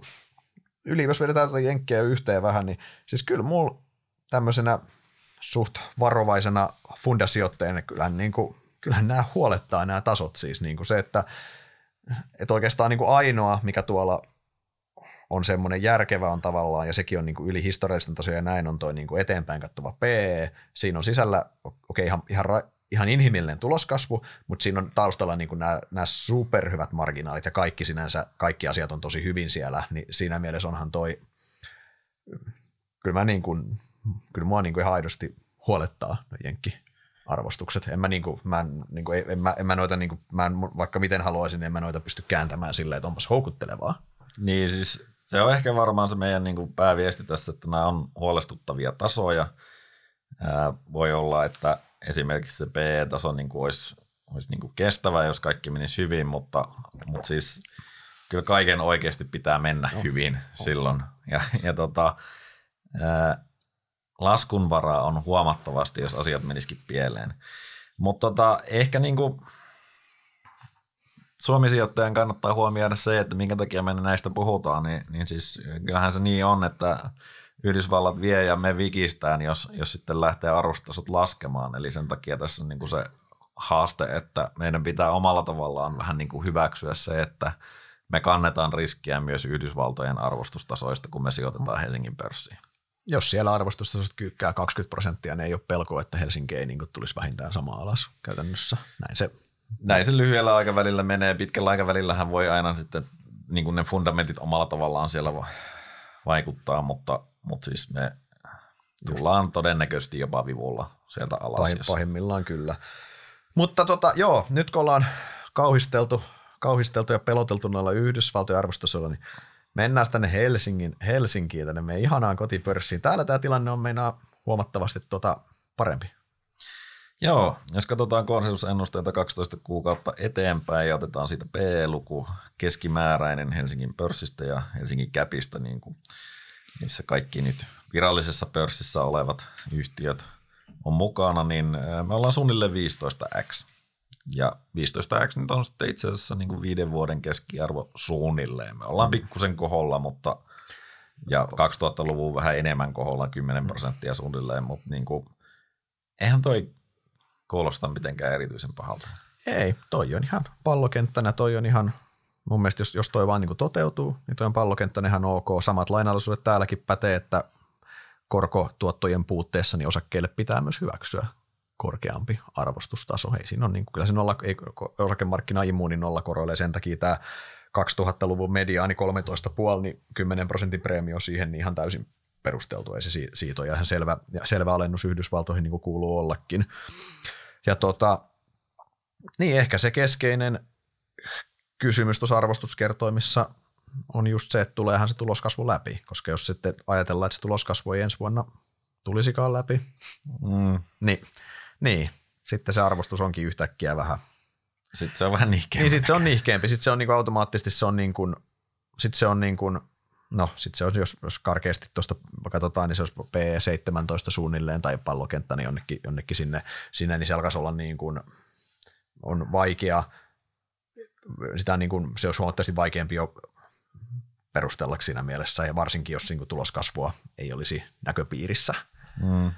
P seitsemäntoista niin yläpuolella tämä niin kuin aikasarjagraafi on kaksituhattaluvulla käynyt niin kuin täsmälleen kerran, ja se on tuossa alkuvuonna just näin on tehnyt. Että. Et siinä mielessä tota aika, no, mutta ei toi Helsingin, isossa kuvassa ei toi Helsingin niin kuin tulospohjainen arvostus mikään, mikään paha, kunhan se tuloskasvu tulee läpi, ja muistutuksena tosiaan Suomi-yhtiöllä, että me tarvit, no toki kaikki muutkin yhtiöt maailmassa tarvii sitä globaalia talouskasvua, mutta suomalaiset yhtiöt tarvii sitä myös niin kuin erityisen paljon. Meidän niin kuin yhtiöiden oma kyvykkyys ilman globaalia vetoapua on aika heikko jollain muilla, vaikka jollain teknojäteillä se voi olla jonkin verran niin kuin ehkä parempi, mutta me ollaan riippuvaisempia siitä, ja varsinkin se, niin kuin tässä taas, tämä on se mediaaniyhtiö näistä meidän koko pörssistä, niin se ei ole valitettavasti niin kuin maailman laadukkain yhtiö joukko enää, että sitten se niin kuin S and P viisisataa sen yhtiö siellä keskimäärin, niin se on pikkusen laadukkaampi. Se on merkittävästi laadukkaampi. Tota, mutta toi, toi tulospohjainen on ihan fine, mutta Helsingissä sama vika kuin Yhdysvalloissakin. Helsingissä price to book. Se on, price to book on tuolla, tuolla melkein kolmen korvilla. Se on korkea. Joo, se on, se on korkea. Tota, no se on varmaan tällä hetkellä itse asiassa kaksi ja puoli, jos mä tulkitsen sitä niin kuin suunnilleen oikein. Tota, ää, vähän hassu skaala meillä tuossa. Ah, mutta, niin, mutta onkin totta. Mutta tota, silti niin ei se sitä niin kuin kokonaiskuvaa muuta, koska me nyt, me nyt niin kuin, ei olla sen pääoman tuoton kannalta, meidän keskimääräinen yhtiö ei ole ollut mikään supertähti valitettavasti, ja, ja tota, se ei ole hirveästi muuttunut itse asiassa tässä ajan myötä, vaikka Helsingin pörssi toki koko ajan kehittyy myös, ja tällä hetkellä hyvinkin voimakkaasti uusien listautuneiden mm. mukana, mutta tota, no, meidän ennusteethan kertoo, että ensi vuonna tehdään historiallisen kovia pääomantuottoja, niin siinähän se hyväksyttävä price to book nousee sitten myös, jos, jos tota, tai se mm. tukee ainakin sitä korkeampaa price to bookia, jos tämä tapahtuu, mutta ää, meilläkin odotustasot ovat korkeita, sanotaanko näin. Kyllä, tämä asettaa riman korkealle, ja kyllä, kyllä minulla niinku väistämät näistä tästä kaikesta, ennen kuin mennään tuohon rahapolitiikkaan, jos nivotaan tätä talouskasvukuvaa ja tätä yhteen, niin kyllä minulla väistämättä tulee pikkusen jotain samoja fiiliksiä kuin silloin vuodet niin kuin kaksituhattakuusi seitsemän, silloin niin kuin jossain siellä oman sijoitusuran alku, alkuvuosissa, niin sen mitä sieltä, sieltä muistaa, toki mitä jälkeenpäin, niin on, on, oli tämä niin kuin supersykli. Mä en niinkään viittaa, että tämä on niin kuin finanssikriisin kulman takana, vaan se supersykli, että kysyntää on niin älyt, niin maan paljon kuin vaan olla ja voi, ja kaikesta on pulaa. Käytännössä kapasiteetit myydään täyteen, ja yhtiöt tekee superhyviä tuloksia. Silloinhan, jos katsoo arvostuskuvia jälkeenpäin, niin silloin arvostustasot ollut, pörssi oli kuplassa, mm. mutta se ei ollut, arvostustasot ei ollut kuplassa. Arvostustasot oli ihan, ne oli semmoiset niin kuin ä, vähän korkeat, mutta ei silleen hirveän korkeat, vähän niin kuin nytten. Mm. Ja mikä se oli kuplassa, oli ne tuloskomponentit. Siellä niin kuin tummempikin helmi loisti ja teki ihan hurjia kannattavuuksia. Siellä niin kuin alkaa jostain niin kuin ra- rautaruukeista ja jostain paineli niin kuin kolmenkymmenen pinnan oman pääoman tuottajan niin kuin terästehtailla, mikä, mikä niin kuin ei pitäisi olla mahdollista, no, normitilanne, mikä ei jotenkään normitilanne. Ja sitten tuloksia leikattiinkin ihan reippaasti. Sitten sen jälkeen niistä huomattiin, että oho, että arvostus oli täysin kestämättömä. By the way, sattumoin silloin tuo price to book oli just tota samaa tasoa jossain mm-hmm. kolmosen korvilla. Niin ainakin tässä kyllä tässä niin kuin tiettyjä flashbackkejä sitten supersyklejä tulee. Kyllä tässä niin kuin sen takia kyllä niin kuin siihen tuloskomponenttien kestävyyteen, kyllä siihen saa kiinnittää huomiota. Joo, se on just näin. Niin kuin se, mä oon monesti sanonut aiemminkin, niin, niin siis jos toi tuloskasvu toteutuu, niin meillä on edelleen ihan niin kuin terve tuotto-odotus Helsingin pörssissä mielestäni. Tietenkin tässä näitä mörköjä on lueteltu mm. ja, ja Yhdysvaltojen pitää pysyä kasassa ja niin edelleen.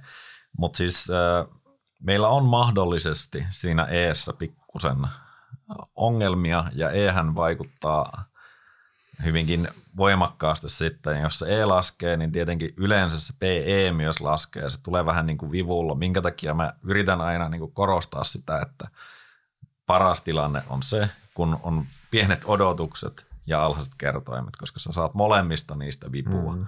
Kertoimet nousee, kun se E sieltä paranee.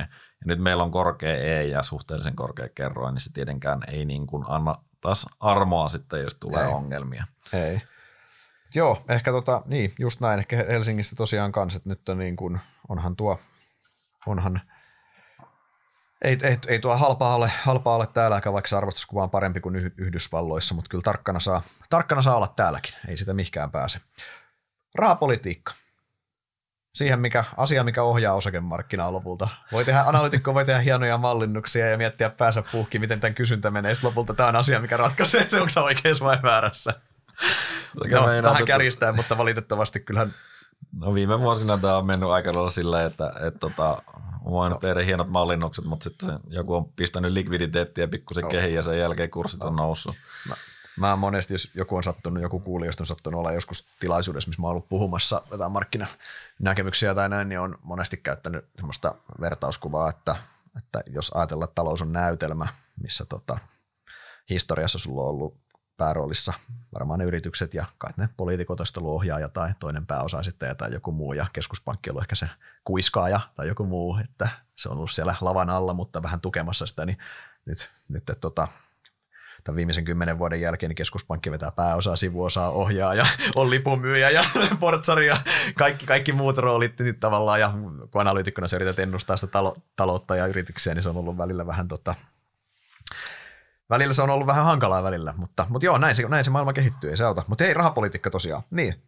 Niin, siis ehkä niinku voisi vois ensimmäisenä lähteä siitä, että mä nyt niinku, tämä viimeisin dippi, mikä on nähty markkinoilla, niin mä en itse pidä sitä, niinku, että se on Omikron, joka siellä on sitä aiheuttanut, ei. vaan se on ollut tämä rahapolitiikan kiristyminen ja Fedin siirtyminen selvästi siihen, että et alettaisiin vähän alas ajaa sitä elvytystä, joka on jatkunut koronapandemiasta asti niin kuin erittäin, erittäin voimakkaana. Ja tietenkin tämä transitori, josta nyt sitten ohimenevä inflaatio, josta on saanut lukea ja kuulla ja kaikkea mahdollista, ja sitä ehkä jotkut ovat ottanut vähän irtopisteitäkin pois. Ää, ehkä jossain määrin vääristellen myös sitä Fedin sanomaa, että ohimenevähän tarkoittaa käsittääkseni, tai ei indikoi sitä, että miten suuri se piikki on siinä, tai miten kauan se kestää se inflaatiopiikki, vaan se, että se on ohimenevä ja se tulee normalisoitumaan. No, tätä sanasta on nyt sitten tarkennettu, ja, ja tota, transitory ei ole enää niin kuin Fedin mm-hmm. arvio siitä. Mutta joka tapauksessa, niin sehän oli tiedossa, että inflaatio tulee kiihtymään, ja se on ollut jo pitkään. Nyt kyse on minun mielestä koko ajan siitä, että miten tai mille tasolle se normalisoituu sen jälkeen, kun tämä meidän maailmantalouden kysyntäpiikki, jossa tosiaan kapasiteetit on tiukoilla vähän niin kuin kaikkialla, niin miten kauan se kestää ja mille tasolle se jää. Ja nyt se, sen suhteen Fedi ilmeisestikin on pikkusen tiukentanut arviotaan. Mm.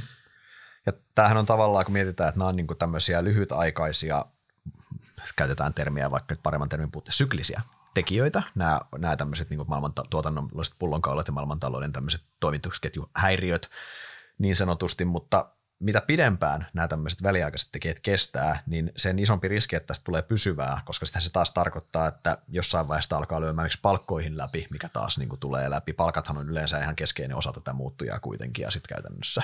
Just näin. Ja sitten kun se lähtee se sykli pyörimään, niin sitä on yhä sit, vaikeampi niin kuin pysäyttää. Sitä ja on nythän... tosi vaikea, koska sitten niin just näin, pal- pal- palkat, palkat nousee, sitten yritykset nostaa hintoja ja puolustuksen marginaaleja ja, ja näin, ja sitten se, niin kuin, se pyörä, pyörä pyörii. Mutta siinä mielessä just, että, että se voi olla, että niistä, ohi mene, ohi, niistä väliaikaisista ajureista muodostuu lopulta pitkäaikaisia. Kyllähän tässä niin kuin palkkakehitys on ihan kaiken keskiössä.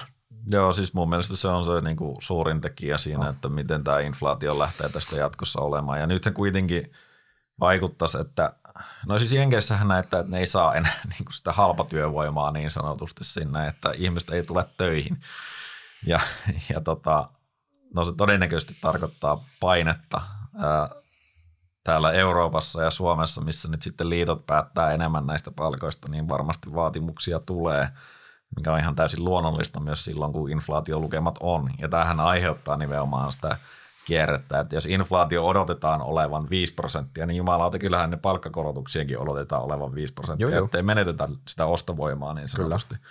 Ja, ja tämä on niin kuin se kierre, mistä puhutaan. Mm.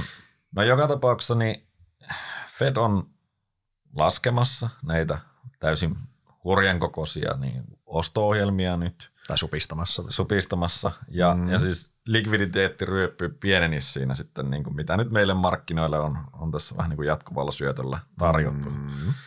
Ja no, tämä termihan taitaa olla sitten tapering, mitä, mistä puhutaan. Ja sitten markkinoillahan suuri keskustelu on se, että onko tämä nyt taper tantrum niin kuin kaksituhattakolmetoista, jolloin niin kuin tuli ensimmäinen tällainen suuren likviditeettivyöryn jälkeen mietintä siitä, että pitäisikö tässä ruveta kiristämään. No silloinhan kurssit heilu ja korot nousi ja kaiken näköistä jännää tapahtui, mutta sitten loppujen lopuksi ää, al- lä- siirryttiin vaan seuraavaan härkämarkkinan vaiheeseen. Ja jos katsotte jälkeenpäin, niin, niin tota, sitähän pitää niinku suurennuslasilla etsiä sitä kiristämiskohtaa, kun se tase on niinku massiivisesti painunut sen jälkeen. Ja iso kysymys on nyt tässä varmasti on, että miten kestävää tämä nyt yleensäkin on. Et, et tota, Fedihän on yrittänyt kiristää aiemminkin tosiaan tuolloin. Sitten oli kaksituhattakahdeksantoista lopussa, kun ruvettiin puhumaan kiristämisestä. Mm. Käytiin jouluaattona mukavasti siinä joululahjana karhumarkkinassa piipahtamassa ja sitten taas suunta kääntyi ja yllättäen tase on kasvanut taas ihan massiivisesti. Mm. Lähinnä vaan se, että Että miten niin kuin luottavainen nyt oikeasti on sitä siihen, että Fed nyt kiristää? No, jos katsotaan historiaa, niin meillä ei koskaan ollut niin kuin tällaista inflaatiopainetta. Kyllä. On tämä nyt sitten ohimenevää tai ei, mutta niin kuin meillä ei ole koskaan tämmöisiä lukemia ollut niin kuin tällä meidän elvytysjaksolla. Aikaisemmin sillä takin kääntämisellä ei ole ollut suoria seurauksia muuta kuin kasvojen menetys ja jotain, jotain, jotain muuta, mutta tämä, että sä suoraan, se, että sä kääntäisit nyt toni, tässä inflaatioympäristössä takkisi, se on niinku täysin se olisi niinku se käytännössä se se niinku se se se muuttaisi monelta osin sitä sitä sun talousajattelua myös, mikä heillä on siellä taustalla ollut kaikessa.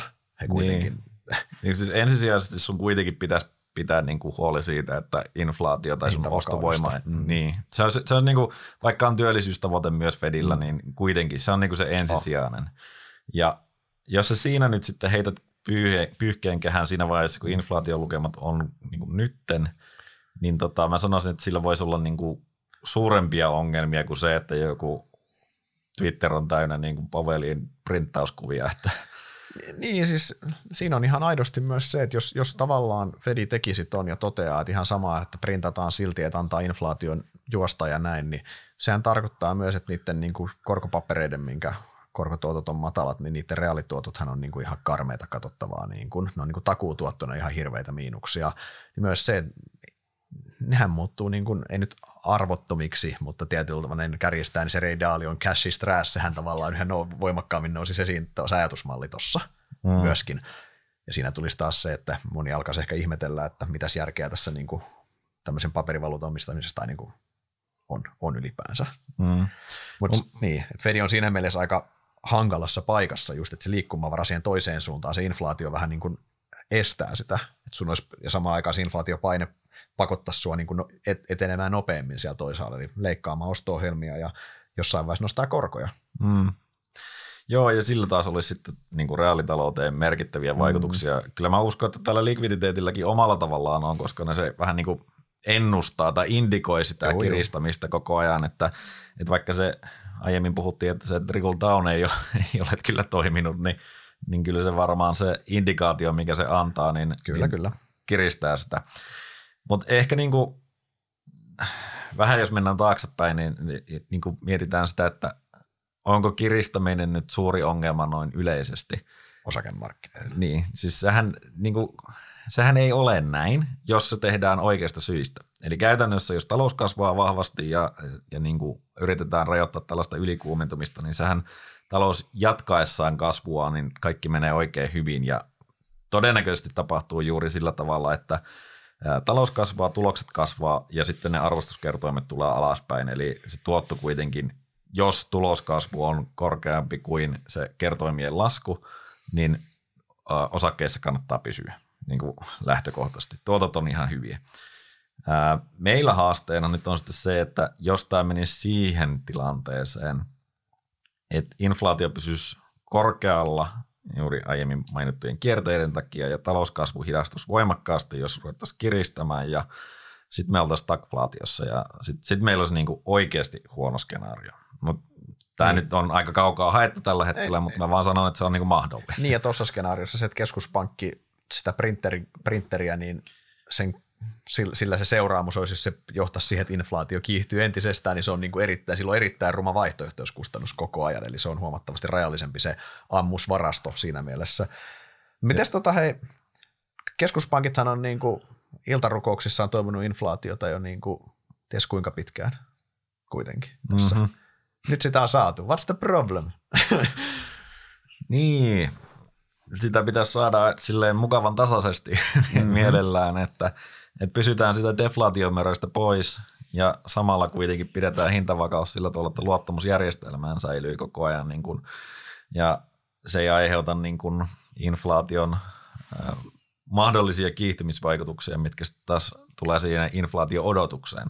Just näin. Ja tämä inflaatio-odotushan on, on tota, kuitenkin edelleen niin kun maltillinen.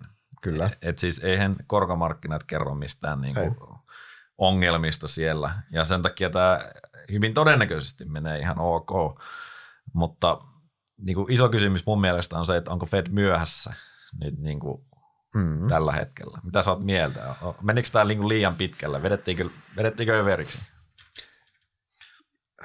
Siihen on hyvä mahdollisuus. Siihen on, on mahdollisuus, että ollaan selvästi myöhässä, mutta niin kuin sanoit, se riippuu siis, kun se riippuu niin, kyllähän Fedi siis, sen takia tässä jännitetään niitä seuraavia inflaatioprinttejä koko ajan. Että se, mitä Fedi niin kuin haluaisi, että se luoti suora käyrä ylöspäin niin kuin loppuisi, sehän on se, mitä haluttaisiin. Sanotaan, että se, se niin kuin oikeasti stoppaisi ja se lähtisi rauhoittumaan sinne jonnekin, niin Fedillähän olisi oikeasti ihan fine, niin kuin sanoit, semmoinen tasainen. Että jos se olisi inflaatio juoksissa tai en mä tiedä, kolme neljä pinnaa vaikka tai jotain, niin tiedä, kun sehän sanottiinkin silloin, että se on niin kuin pitkän se, aikavälin keskiarvo. Joo, joo, nyt kun tässä on kymmenen vuotta ollut matalempi, niin sitähän voidaan. Ei, mutta siis oikeasti niille olisi ihan fine, se myös ihan oikeasti, se, se kävisi heille, se myös vähän sulattaisi noita, noita velkataakkoja. Tuossa inflaatiohan on niin kuin, yleensä inflaatiollahan näitä on tupattu, mm-hmm. tupattu ratkomaan näitä, näitä ylivelkaantumisongelmia, kun se on asia, mihin niin kuin, mikä on poliittisesti yleensä helpoin ratkaisu myös tuo inflaatio. Mutta siis toi riippuu tosta ja siis se, kuinka pysyvää toi, toi inflaatio on, niin kyllä mä siis mun arvaus on, että Fed on jonkin verran myöhässä. Mm. Mutta, Joo, mä en edes arvaa, kun mä, mä en oikeasti osaa tätä arvioida, mutta siis mut samaa mieltä, että se on mahdollista. Ja mikään siinä on niin kuin ongelmana, jos se on myöhässä, niin se voi joutua jossain vaiheessa tekemään hätäjarrutuksen.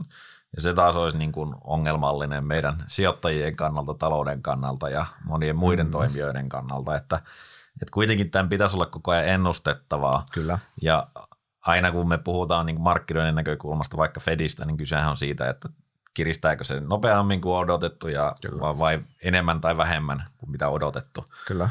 Ja tota, viimeisin indikaatiohan on nyt se, että markkinat oli hieman optimistisempia siitä, mitä, miten löysänä rahapolitiikka jatkuu ja nyt mm. sitä ollaan sitten adjustoitu pikkusen. Mitä sä luulet, jos Fedi, jos mennään tuohon niin korkoihin, jos Fedi pääsee...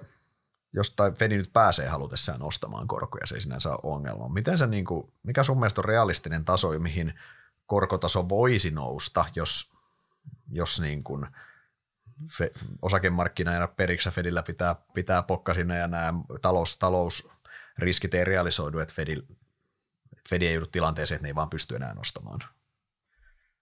Mikä mm. niin kuin se niin kuin neutraali korkotaso on? No siis eihän se, eihän se niin kuin kummanen ole. En, en mä niinku, siis varmaan jotain paria prosenttia Joo. oikeasti niinku Yhdysvalloissa, mutta siellä sentään on sellainen, niinku, että et on korkotaso ja Joo. sillä varmaan talous pyörii, koska Euroopassa se taas on pikkusen, niinku, sä, sä, mä heitän sulle ton Euroopan kysymyksen sitten, Joo. missä meillä ollaan? No matalalla, siis eihän, siis eihän Euroopassahan tämä tilanne on ihan älyttömän paljon vaikeampi, ei, siis eihän meidän talous kestä mitään koronnostoja täällä. Siis meillähän niin kuin, kun aletaan nostaa korkoja, niin puolet, puolet Välimerestä ilmoittautuu konkurssiin siinä, niin ei, ei, ei, ei, ei, siis, ei pysty. Tämä on ihan siis, se, ei, ei niin kuin, mä, mä en yksinkertaisesti näe, että Euroopassa nostettaisiin korkoja. Joo, voidaan ajaa näitä osto-ohjelmia väliaikaisesti hetkellisesti alas, mutta sitten me ollaan, sit kun suht nopeasti me ollaan niissä uudestaan kiinni, että kyllähän tämä nykyisellä tällä euron aika rikkinäisellä mallilla, niin tämä on tämä, missä me ollaan. Ei me päästä haikkaamaan, en ole siitä, en ole siitä huolissa. No, niin sitten pitäisi ruveta, niin E K P pitäisi ruveta tosi luovaksi näiden järjestelyjensä suhteen. Siis pitäisi, pitäisi siis tehdä, meidän Marianne heitti tuossa yksi päivä ihan, ihan kammottava ajatuksen tästä, niin kuin, että pitäisi, jos Fed loisi tämmöisen, ei kun Fed, kun E K P tekisi sillä tavalla, että alettaisiin nostaa korkoja, mutta samaan aikaan niin kuin ilmoitettaisiin, että miksi Italia ja näiden korkotasot on tiettyjä ja he ostaa niin kuin siinä ei niin kuin lukittaisi tavallaan. Eli siinä sehän olisi, niin kuin, se olisi niin kuin pahempi moraalisesti kuin nämä kaikki aikaisemmat yhteensä, mutta me käytännössä niin kuin teoriassa jollain tuommoisella sä voisit, eli sä niin kuin nostasit korkoa niille, kellä siihen on varaa, eli kuluttajat ja yritykset ja niille, kellä ei ole varaa, eli niin kuin euroilla nämä huonot valtiot, niin ne sitten niin kuin saisi vapa- vapautuksen siitä, mutta siinähän ei ole, siis, siinähän ei ole mitään järkeä, mutta no. Sanotaan, että kaikissa muissakaan E K P:n toimissa kymmenen vuoden aikana ei ollut mun mielestä hirveästi järkeä. Että siis näitä ei, näitä ei oikeasti voi sulkea pois, vaikka tuo kuulostaakin absurdilta ajatukselta. Mutta mut joo, siis ei, ei, korot ei, no, ei nouse meillä. Ei, no, en, en, en näe, en, en, vaan, en vaan näe. Se, sehän onkin Euroopassa, olisikin, mitäs Euroopassa tehdään, jos oikeasti meillekin tulisi inflaatiota? Joo, kyllä meille tuleekin nyt, mutta joo, joo, mutta jos, siis se kestäisi, niin niin jos se kestää, niin sitä mä meinaan, että jos se on niin pysyvä riesa, me nähdään, että se inflaatio on tuossa. Mitä E K P pystyy tekemään muuta kuin ajamaan niin osto-ohjelmiin jonkin verran alas? Niin, no mä vähän luulen, että meillä se niin kuin, talouden momentum kuolee itsestään, mutta, mutta tota, ehkä, ehkä mä olen liian pessimistinen, mutta mä luulen, että se, niin kuin, jos se inflaatio tulee siis positiivista talouskasvusta, niin, niin se ei ole niin kuin, tulee olemaan meillä niin kuin kauhean suuri ongelma. Mm-hmm. Mutta jos se tulee sitten ulkoisista paineista, niin sittenhän meillä voi tulla haasteita. Mm-hmm. Ja sitten tietenkin voidaan argumentoida sitä, että voiko E K P sille tehdä hirveästi, jos se tulee ulkoisista lähteistä. Siis tarkoittaen sitä, että vaikka Yhdysvallat ja Kiinat vetää tosi lujaa mm-hmm. ja, ja sitten siellä on niin kuin paineita ja se tulee meille. Mutta tota... En, en, mä, en mä oikein tuohon osaa kommentoida, mutta ehkä aiempaan pointtiin niin se, siis käytännössään toi on niin korkokontrolli eri, eri kyllä, maille. Mitä, ja, miksi Japani, Japani on esimerkiksi tehnyt Ni, tätä? Niin, niin Japani tekee kuitenkin sitä omallensa, omalla valuutellaan. Se olisi aika mielenkiintoinen, jos meillä olisi eri korkotasot määriteltynä tuolla. Ja käytännössä Q E-ohjelmat painaa, painaa koko ajan niin kuin niitä eroja kiinni. Niin silloinhan me käytännössä siis me entistä suorempaa setelirahoitettaisiin vain tiettyjä valtioita käytännössä niin mm. ilman, ilman, ilman niin kuin korkokustannuksia. Mutta toivotaan, että, että, että Mariannen, Mariannen kauhuskenaariot ei, ei realisoidu tässä. Mutta, mutta ei, siis onhan tuo Euroopan tilanne, onhan se, se vaikea. Siis se, se mikä tässä ehkä niin kuin, tässä rahapolitiikassa hyvän vähän vedetään yhteen ja tuohon markkinan näkymään, niin voi vetää se, sen, että siis se inflaatio oikeasti Siis joo, siis se, se luo uhkia, se antaa se, raja, se rajaa sitä rahapolitiikan liikkumavaraa, mikä on selvä muutos aiempaan. Aiemmin siinä se tätä ei ole ollut,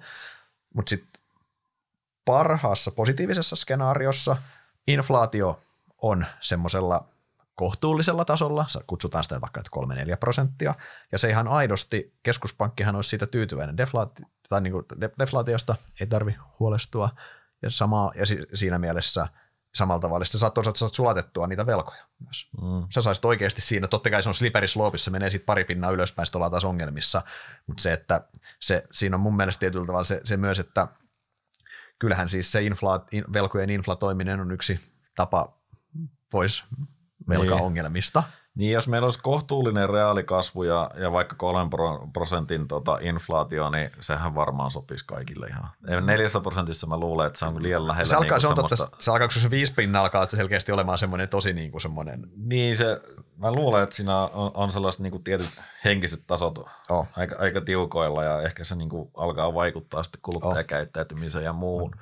mutta niin kuin jos kolme prosenttia, niin sitten ollaan aika lähellä siinä oh. niin kuin kahden pinnan tavoitetta oh. ja, ja tota... homma rullaisi. Ehkä se on vaan enemmän se, että niin kun, isossa kuvassa tässä vaan, kun meillä on ollut aina se keskuspankkipadja aiemmin niin kuin mm-hmm. alla, niin se on ohuempi padja. Jos nyt lähdetään niin kuin tippumaan jostain syystä, niin, niin se ei enää pysty ihan niin kuin tekemään mitä vaan. Ei, ei ilman seuraamuksia, koska tuo inflaatio on siellä tällä hetkellä se seuraamus mm. toistaiseksi. Niin, ja toki siis myös se ammusvarasto on niin kuin yhä enemmän tyhjen, tyhjennetty ja näin, että se on. Toki ne on keksinyt aina uusia ammuksia. Aina ne on keksinyt ja kyllä siis se, että kyllähän sieltä siis, jos, jos hätä on, niin kyllä sieltä ratsastetaan niin kuin viimeiseen taisteluun vaikka sitä tarvittaessa, niin kyllä sieltä niin kuin, ettei ne tekemättä jätä, mutta edelleen niin yhä, yhä epänormaalimpia keinoja pitää ja yhä luovempia keinoja pitää keksiä, että siinä mielessä toi rahapolitiikassa on selvä muutos tapahtunut ja kyllähän ehkä niin kuin isossa kuvassa kuitenkin myös se, että et, et, et kyllähän korkojen suunta, jos niin kuin vähän isompaa perspektiiviä, kyllähän korkojen suunta on niin kuin myös ylöspäin tässä ihan selvästi. Mm. Ja kyllähän tässä aika selvästi on myös tullut se ajatusmalli, että niin kuin miinuskorot ja näin miksi euroalueella, niin ei tämä nyt ollut niin kuin maailman paras idea. Tämä, ollaan sinänsä, että ollaan, niin kuin kaikilla on, niin kuin aikaisemmin tuossa sanoit, että kaikilla olisi vähän niin kuin halua päästä jonkinlaiseen normaalimpaan tilanteeseen, että korkojen suunta on kuitenkin ylöspäin. Että sinänsä, että antaako korot lisätukea osakemarkkinalle, ei ennemmin ne nakertaa koko mm. ajan sitä kulmakerroin, riippuu sitten muista tekijöistä. Mutta tämän alemmas ei mennä koroissa enää. Niin kuin.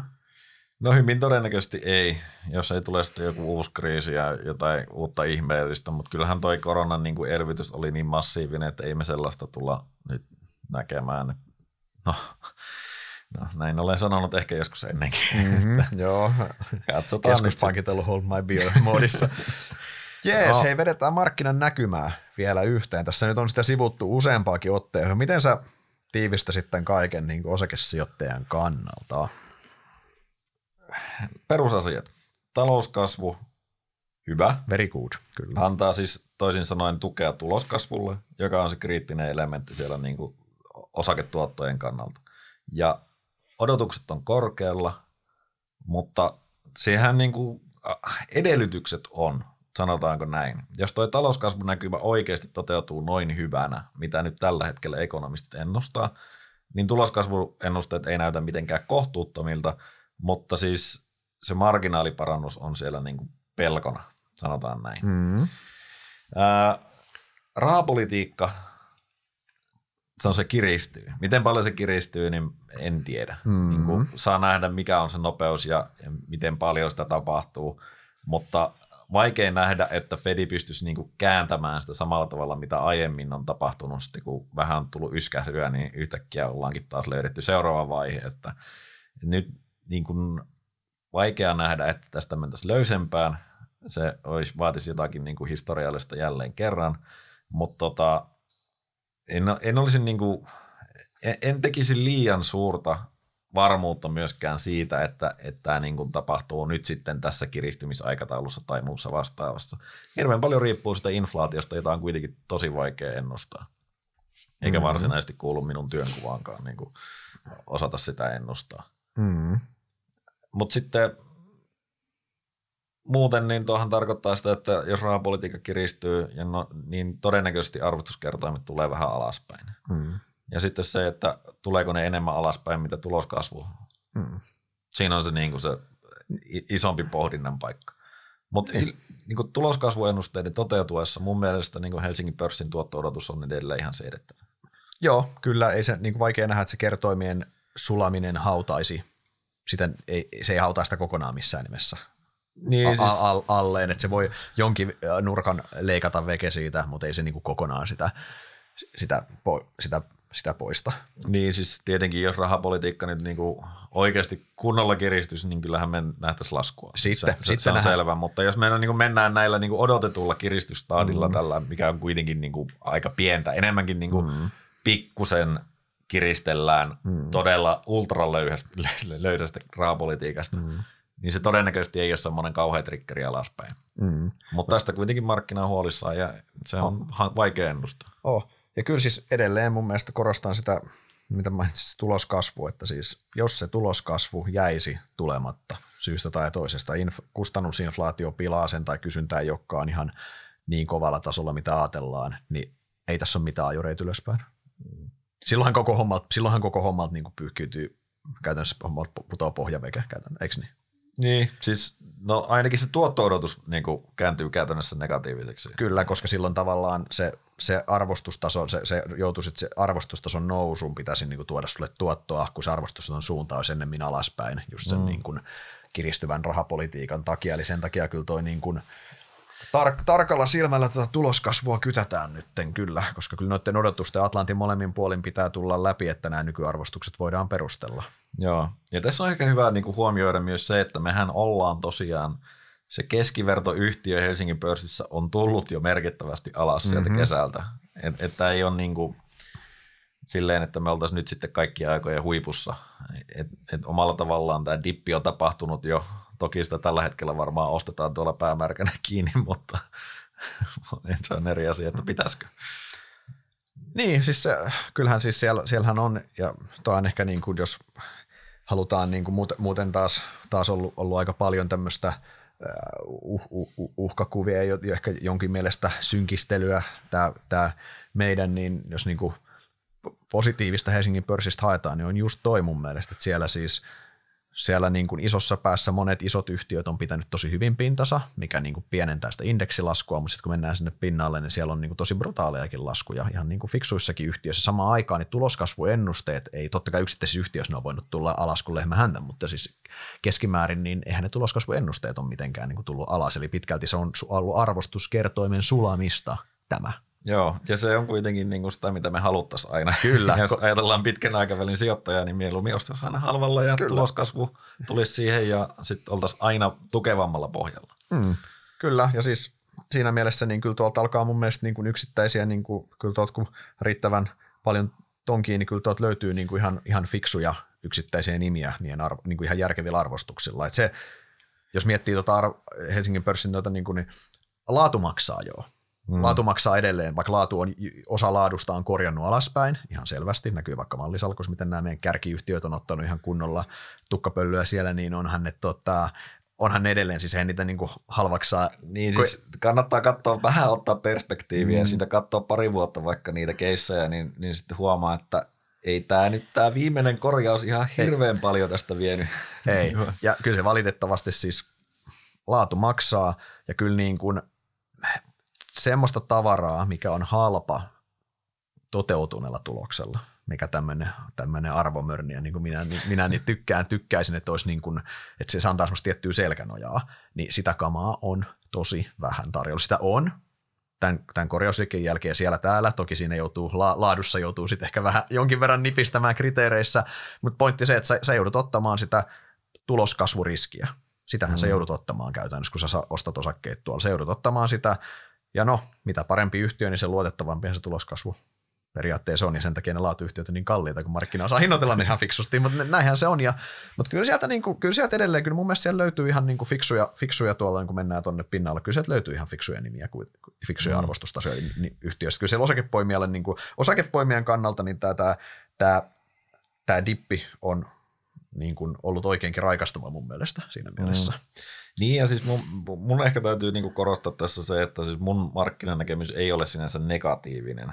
Et se ei ole tästä kysymys, vaan päinvastoin, jos nämä oikeasti talouskasvu, tuloskasvu, kertoimet on silloin perusteltu. Mutta siis se, että et onko tämä niinku uskomaton ostomahdollisuus, niin ei mun mielestä.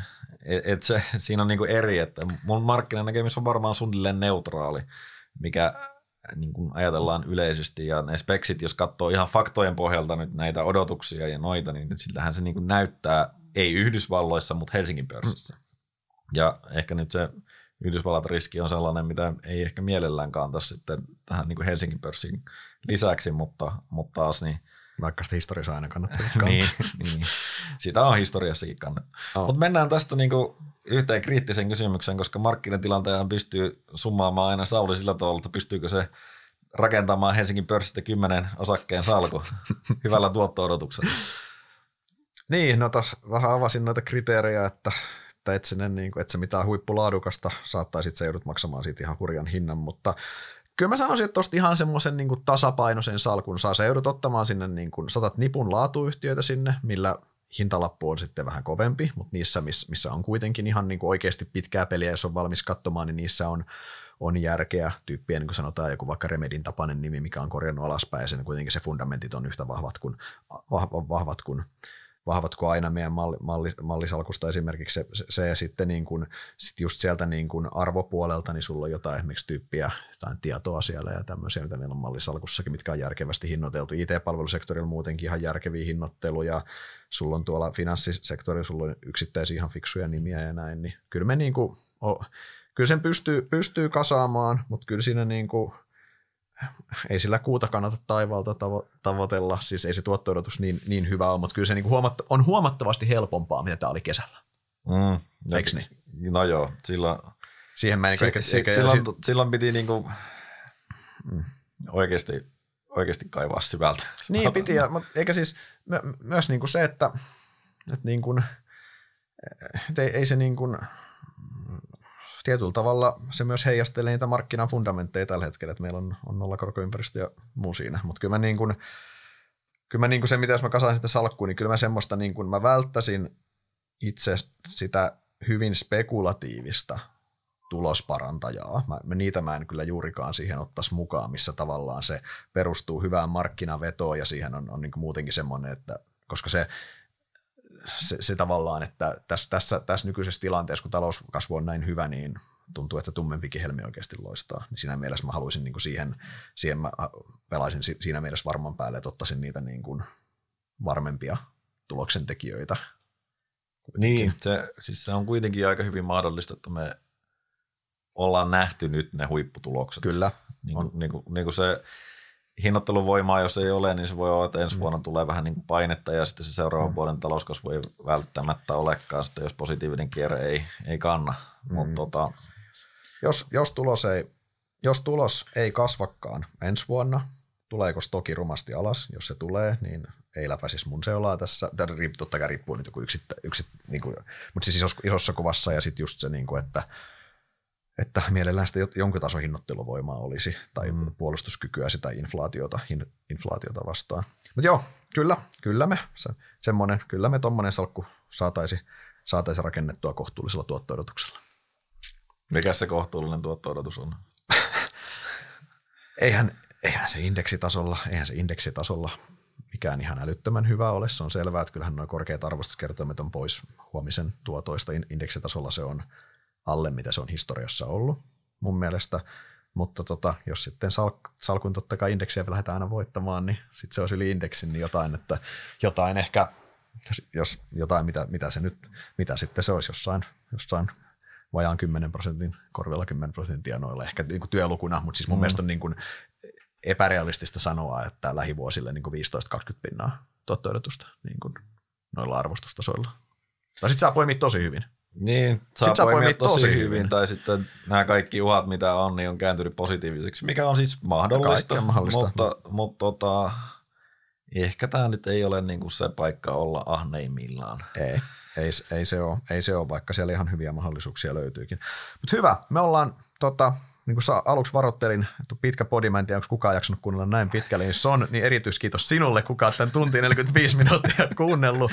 Meillä oli studiossa ainakin oikein mukavaa pitkästä aikaa, aikaa käydä vähän markkinakatsausta läpi. Toivottavasti tästä oli tota, hyötyä myös teille kuulijat. Jatketaan keskustelua tähän liittyen meidän foorumilla, mutta tässä vaiheessa tota, oikein mukavaa talvipäivän jatkoa. Moi moi. Moi moi.